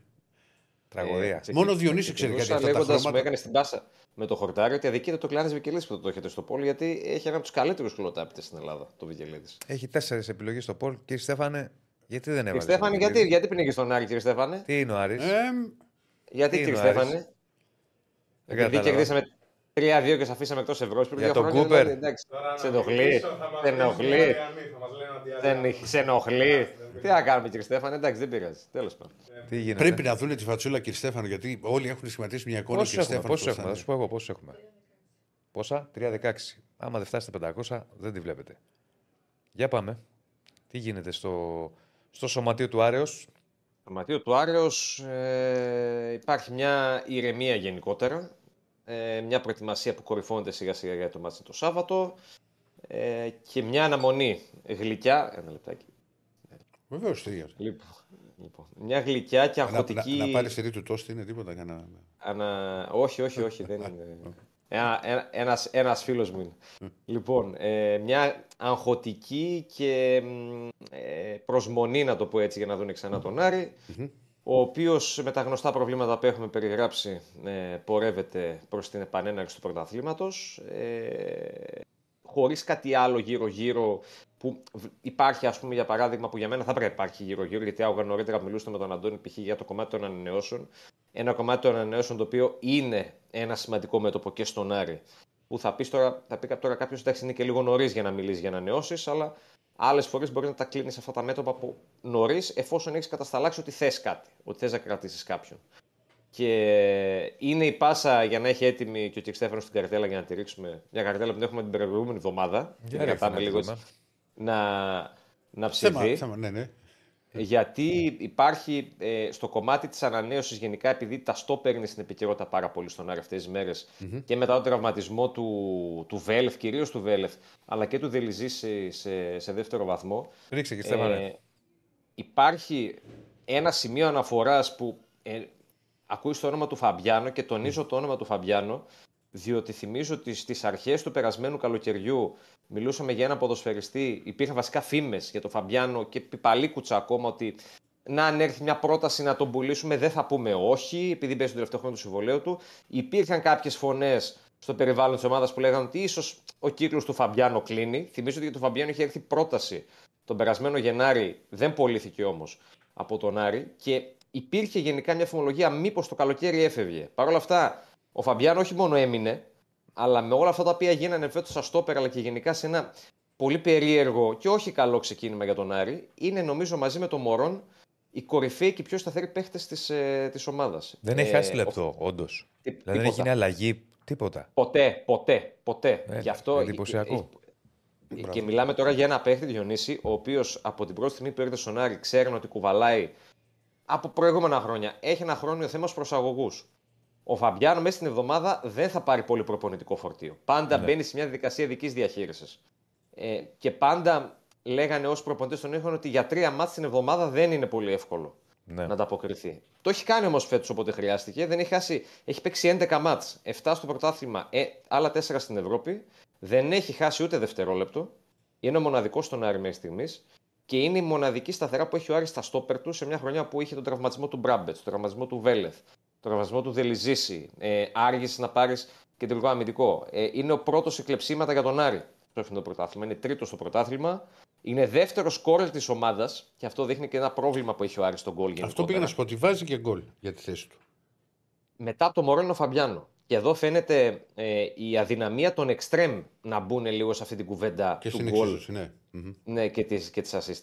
Επίσης, πολύ σημαντικό στοιχείο το ότι είναι 8ο σε πάση στο πρωτάθλημα και είναι ο μοναδικός στόπερ που είναι στην πρώτη δεκάδα αυτής της κατηγορίας. Και εδώ φαίνεται και η ικανότητα που είναι γνωστή του Φαμπιάνο να συμμετέχει πολύ στο κομμάτι της ανάπτυξης, στο κομμάτι του build-up, ε, επειδή είναι νομίζω τους καλύτερους κεντρικούς αμυντικούς με την μπάλα στα πόδια στην, ε, στην Ελλάδα και πρώτος σε απομακρύνσεις μπάλες με 4,3 με 4,3 ένα αγώνα που δείχνει και τη συνεισφορά του στο ανασταλτικό κομμάτι μαζί με τα κλεψίματα. Ένας παίκτης το οποίο το συμβόλαιο το καλοκαίρι τελειώνει. Ε, και είναι ένας παίκτης που, για τον οποίο ο Θόδωρος Καρυπίδης είχε πει ότι σκοπός μας είναι να τον ανανεώσουμε. Δεν έχει γίνει ακόμα κάποια επίσημη επίσημη κουβέντα, πέρα από κάποιες συζητήσεις που έγιναν έτσι αρκετά πρόχειρες. Ε, αλλά είναι ένας παίκτης ο οποίος ε, είναι σταθερά για την ομάδα, είναι ίσως ο πιο σταθερός παίκτης της ομάδας από το ξεκίνημα της ε, της σεζόν. Και ποντάρει και σε αυτόν ο Μάτζιο για να επιστρέψω λίγο κάνω τη γέφυρα να πάω στο αγωνιστικό. Τώρα με την επανέναρξη των αγώνων ποντάρει πολύ στο Φαμπιάνο. Γιατί ο Μπράμπετς ακόμα ψάχνει λίγο να βρει τα πατήματά του. Και γενικά θέλει να τους προσέχει για να τους έχει αυτούς του δύο ποδοσφαιριστές. Ευχαριστούμε κύριε Στέφαν για την κάρτα, να είσαι καλά. Ε, λοιπόν, Βγάλτε, βγάλτε. Άντε, τράβατε. άντε, άντε, τράβατε τώρα. Το είδαμε. τράβατε κύριε Στέφανε. Το λοιπόν, παίζω. ε, Κύριε Στέφανο. Είναι λοιπόν ένα κομμάτι των ανανεώσεων για τον Άρη για να το κλείσω και να πάω στο αγωνιστικό για να κλείνουμε. Ε, και του Φαμπιάνου και του Κουέστα είναι δύο περιπτώσει χαρακτηριστικές που ο Άρης πρέπει να τις δει. Για μένα, και το κλείνω, όταν έχεις κατασταλάξει ένα παίχτη ότι τον θέλεις, δεν αφήνεις τον χρόνο να περάσει, πας και τον υπογράφεις. Και αν δεις ότι υπάρχει μια διαφορά, μια απόσταση μεγάλη, το διαχειρίζει και αναλόγως.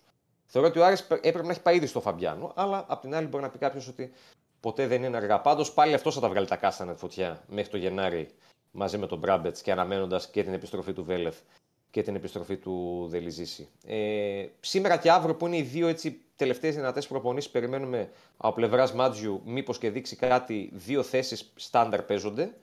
Ε, όπως λέγαμε και χθες πίσω από τον Μωρόν αν θα βάλει τον Μπάρντ ή τον Τζούρασεκ ή αν θα κάνει κάποια άλλη έκπληξη και στο δεξιάκρο της άμυνας ο Ντουμπάζη με τον Μοντόγια. Ξέρει ο Μάτζιος ότι το μάτς είναι ύπουλο το Σάββατο. Ξέρει δηλαδή τώρα οι Σέρες που είναι ανεβασμένες. Ε, βάλε και λίγο Παύλο Γκαρσία. Ε, Αμορφαίνει είναι και λίγο μια- το. ναι, είναι και μια δύσκολη Το έδρα μάτς. τώρα ο Λάκος στο Λεόντον, όπως λένε οι φίλοι του Πασεραϊκού. Ε, ο Άρης θα πάει, νομίζω, εξίσου λίγο νωρίς για να πάμε στο, στο κομμάτι της προσέγγισης, νομίζω ότι θα πάει κυρίως με τη σκοπιμότητα σε αυτό το μάτς. Δηλαδή θα πάει να κερδίσει χωρίς να τον νοιάζει οτιδήποτε άλλο. Το τι θα κάνει ο Μάτσος βέβαια στο τακτικό κομμάτι και όλα θα φανεί σήμερα και αύριο, επαναλαμβάνω, και στα πρόσωπα και στην προσέγγιση ε, που θα έχει πάνω σε, αυτό το, πάνω σε αυτό το κομμάτι. Και μέχρι σήμερα, για τους φίλους του Άρη που ενδιαφέρονται, είναι και προεγγραφές για τα εισιτήρια. Γιατί θυμίζω ότι 2.000 πήρε ο Άρης για το μάτς. Γίνονται, τελειώνουν σήμερα οι προεγγραφές και με πολύ αυστηρούς ελέγχους, όπως ενημέρωσε η ΠαΕ και στην είσοδο της πόλης και λίγο πριν φτάσει στο γήπεδο ο κόσμος. Αν δηλαδή έχεις μια άλλη δουλειά στις αίρες το Σάββατο, θα σε κοσκινήσουν έξω από την πόλη για να. Τα που λέγαμε προηγουμένως, Εντάξει, τα λέγαμε και, στον και, Άκη. και, το Και γήπεδο κάτι- είναι, και το γήπεδο είναι και μέσα. Στη... Ωραία, Είναι θέλω να, πολύ πάω, δύσκολη. θέλω να πάω εγώ στις Σέρες διήμερο. Να φας σουβλάκια, ρε παιδί. Ναι, θέλω. Τι- Έτσι. Εκδρομή. Ναι. Εσύ που δεν έχεις σαλονικιώτικε πινακίδες δεν θα έχεις πρόβλημα. Εντάξει. Ωραία. Κατεβαίνω Θεσσαλονίκη με Και το νοικιάζει αε- αμάξι. και νοικιάζω αμάξι Ναι. στη Θεσσαλονίκη Ωραία. για να πάω Ωραία. στο, στις Σέρες. Ναι. Γιατί δεν... Σε σταματάνε. Ναι. Και τι με ρωτάνε που πάτε κύριε. Όπου θέλω. Πού πάτε κύριε; Πάω Λέω, διήμερο. Πάω διήμερο. Ε, εγώ έχω ζήσει στο Βόλο να στέλνουν αστυνομικοί αυτοκίνητα πίσω. Ναι, αυτό το Δεν ξέρω. το Στο άξιο Βόλο το πάλι. Στο Ναι. Βόλο το έλεγα και προηγουμένως στον Ηρακλή. Τα Και στέλνανε τις δύο πίσω. φορές που πήγα πέρυσι. Πέρυσι, εμένα με βάλαν κιόλας, θυμάμαι την πρώτη φορά που πήγα, με- να ανοίξω και το προπαγκάζ. Εν τω μεταξύ δεν ε, πήγα, ρε παιδί μου. εντάξει, δεν λέω τώρα ότι το ταράσα κάνω τον παπά, αλλά θυμάμαι φορούσα ένα πουκάμισο, ένα παντελόνι κτλ. Ναι, ναι, ναι. Οκ. Γαμπρός. Έτσι. Γαμπρός. Οκ, Έτσι, ναι. τέλος. Κονιόρδο, Ναι, ναι. ωραίος. Ο Νιόρδο. Λοιπόν, Μπρούκλι που λέμε εμείς περισσότερο εδώ πάνω. Λοιπόν, και κατεβείτε λίγο. Ε, κατέβαινε. Ε, ανοίξτε λίγο το προπαγκάζ. Και πολύ καλά Ναι. προϊόντα. Λέω ρε άνθρωπε, λέω, δεν κουβαλάω καμιά βόμβα, λέω. Δημοσιογράφος του λέω είμαι. Ενώ είπε, έχουν και τη λίστα κτλ. Λέω, τι λέω. Εντάξει, που εμείς αν το εκεί έχουμε. Πες και ένα πάτημα, ο απλός ο κόσμος τώρα. Δηλαδή, δεν γίνεται ο άλλος να μην μπορεί να πάει στις αίρες το Σάββατο. Μπορεί να έχει το γιο του που σπουδάζει. Μπορεί να έχει την κοπελιά του κάποιος στις αίρες και δεν θα μπορεί να μπει δηλαδή επειδή παίζει στις αίρες αίρες. Τέλος πάντων. Ναι. Τρομερά πράγματα. Τέλος πάντων. Άλλο τίποτα; Ησυχία κατά τα άλλα. Ε, τελειώνει ένας μήνας που περιμένουμε να δούμε αυτό το, αυτή την περίφημη έτσι, όχι φήμη, επαφή που υπάρχει και συζητήσεις Αν για τους το, επενδυτές. συμπαίκτη. Ναι, ναι, κομμάτι, ναι. για το κομμάτι των συμπεκτών. Δηλαδή είμαστε 18 του μήνα, τέλειο Οκτώβρη, άντε βαριά, αρχές Νοέμβρη. Νομίζω ότι θα έχει βγει τώρα καπνός. Τι, τι χρώμα θα έχει ο καπνός δεν ξέρουμε ακόμα. Ναι. Αλλά ότι θα βγει καπνός μέχρι τότε, νομίζω ότι θα, θα βγει. Πάντως ο Καρυπίδης σε καλή διάθεση πρέπει να είναι, γιατί τον είδα έκανε και αναρτήσεις χθες από το γυμναστήριο. Δηλαδή τον, τον Καρυπίδη και όλος τον καταλαβαίνεις το πώς κινείται στα social media. Ε, άμα, άμα τα δουλεύει, σημαίνει ότι κάτι του πάει καλά. Άμα απέχει, σημαίνει ότι το κάνει για συγκεκριμένους λόγους. Ναι. Ε, τον ψυχολογήσει και σε αυτό το κομμάτι. Οπότε για να ανεβάζει, γιατί είναι λίγο δραστήριος αυτές τις μέρες και λίγο μια ανάρτηση που έκανε αφιερωμένη λίγο στον Κωνσταντίνο Ζέρβα που έχασε τη δημαρχία. Έτσι το ερμηνεύω εγώ τουλάχιστον ότι το έκανε. Ε, και λίγο με μια ανάρτηση που έκανε χθες, περιμένουμε να δούμε και τα, και τα σπουδαία στα τέλη του μήνα. όσον αφορά τον, ε, Για να δούμε. Μάλιστα. τον Άρη. Ενεργός δηλαδή. Δηλαδή καταλαβαίνουμε και από τα social. Ε. Ε, βέβαια. ρε φίλε. Τον Κάρι. πει. Κάποιοι είναι ορισμένοι που το δουλεύουν πολύ. Δουλεύει. Έγινε κύριε Νίκο μας. Να Γεια είστε σας, καλά. παιδιά. Τα λέμε Θα τα αύριο. πούμε Να είστε αύριο. Καλά. Γεια σου Νίκο μου, γεια σου Νίκο μου. Για εσάς που ρωτάτε, βγήκε στην αρχή της εκπομπής για τρία τέταρτα ο κύριος Σφαιρόπουλος, ο coach Σφαιρόπουλος. Οπότε Με, με το, το το κλείσουμε. θα Μόλι μπορείτε κλείσουμε να on το δείτε. demand μπορείτε να το γυρίσετε πίσω να Και το να δείτε. γυρίσετε και να το δείτε, ναι. Ε, μίλησαν πολύ Τον για μπάσκετ. ευχαριστούμε και πάλι. Ευχαριστούμε και πάλι τον coach Σφαιρόπουλο. Έκατσε και περισσότερο όσο ήθελε και Βέβαια, extra time. Ε, εδώ θα είμαστε αύριο πάλι. δουλεύει Πλέον- σήμερα. Κανονικά. Ε, πλέον. Α, του έτοιμε, δηλαδή, Διονυσάκη. Τους έχεις; Έχεις πει ποτέ άγραφα; Όχι, λέω αν τους έχεις. Α, λέω, ρωτάω αν έχεις πει ποτέ άγραφα. Θα μπω τώρα. να σου λέω. Α, Ε, έχω πει άγραφα βέβαια, για να είμαστε ειλικρινείς. Και εγώ είπα. Ναι, δεν διαφημίζεις, Τι εντάξει είναι, τώρα. σιγά μου. ρε, τώρα. Ναι, μου, μα, έλεος τώρα. Τώρα διαφημίζετε τις σουβλατζίδες αυτή την εκπομπή. Ναι, γιατί; Δεν κατάλαβα, πολύ τσαμπούκι Τι είσαι έχεις εσύ, γίνει. πολύ, τι είσαι; Σηκώθηκες και από την καρέκλα, να σε δύο είσαι κόσμος; ελιτιστής. Ε. Είσαι ελιτιστής. Και βέβαια πιστεύω ότι αυτός ο κόσμος πρέπει να κυβερνάται από την ελίτ. Από Έτσι. ποιον θα κυβερνάται; Γραφικά, γραφιστικά Βασίλης Γκουζούρης, Ελισάβετ Παντελίδου, στήσιμο live streaming Ραφαήλ Πατσουλής και Στέφανος Συναδεινός, τεχνική επιμέλεια και Στέφανος Συναδεινός. Σκηνοθεσία Art Direction Δημήτρης Ξαβαρίτης, συντονισμός εμπορικού τμήματος Θανάση Χαρή, αρχινταξία Κωνσταντίνα Πανούτσο και όλος ο στρατός των Πεταράδων. Θα τα πούμε πάλι αύριο. Θα μιλήσουμε πολύ αύριο ε, Παναθηναϊκός 24. Πότε λέει Μίστερ Δερσίλας, αύριο με καλεσμένο επίσης και εκεί. Αλλά θα τα πούμε Τώρα άλλο γιατί αυτά. διαφημίζει τα τριτοτέταρτα κανάλια. Έτσι. Ω, Σήμερα μα- πολύ Πολύ, μας πάει πολύ σου κοντά. την έχει πει. Λοιπόν, αύριο, παιδιά, στο... αύριο θα είμαστε εδώ εμείς. Θα μιλήσουμε πάλι για μπάσκετ, γιατί θα έχει και αύριο ε, Ευρωλίγκα. Αλλά πλέον μπαίνουμε τελική ευθεία για ντέρμπι και Παρασκευή. Τελική ευθεία Super League. Θα έχουμε πολύ ρεπορτάζ, θα έχουμε πολλά πραγματάκια, θα έχουμε αρκετά θεματάκια και φυσικά εν ώψη του ντέρμπι Ιωνίων της Κυριακής. Και από Δευτέρα θα δούμε πώς θα είμαστε. Τι γελάς. Για κάποια έτσι είναι αυτά. Εντάξει, παιδί μου. Καλύτερος να κερδίσεις που λέμε. Ναι. Αχ, ο Χαρδομάντιλα εδώ σε κάθε περίπτωση εδώ πέρα. Καλά, εσύ, καλά το πας. Εσύ καλά το πας. Ναι. Και όποιος θα χρειαστεί. Πρόσεξε μόνο με- γιατί πιάνει, έχει κρύο στην Τρίπολη. Να ξέρεις. Μην μου αρρωστήσεις και πει: Εγώ πυρετό και δεν μπορώ να Έχω έρθω. σπουδάσει στην Τρίπολη πέντε χρόνια. Έχω, έχω στρώσει. Έχεις τρώσει Έχεις επιδερμίδα και κληραγωγηθεί, χαρακτήρα. ε. Λοιπόν, να είστε καλά. Like στο βίντεο, subscribe στο κανάλι των Πενταράδων. Στηρίζετε την προσπάθεια που γίνεται από όλους Τις άλλες εκπομπές εδώ στο κανάλι. και τις άλλες εκπομπές. Σας ευχαριούμε πάρα πολύ γι' αυτό. Πέντε Θα τα φατζάρι, πούμε. εγώ λεφτά με 9 ραγκάτσις. Τα είπες, νομίζω, άκουσε ο κόσμος. 5 φράτσαρ, λεφτά 9 ραγκάτσι. Με Γιώργο Δόνη σήμερα καλεσμένο. Λοιπόν, πάμε, δια- ε, πάμε διάλειμμα. Άιντε. Τα λέμε αύριο.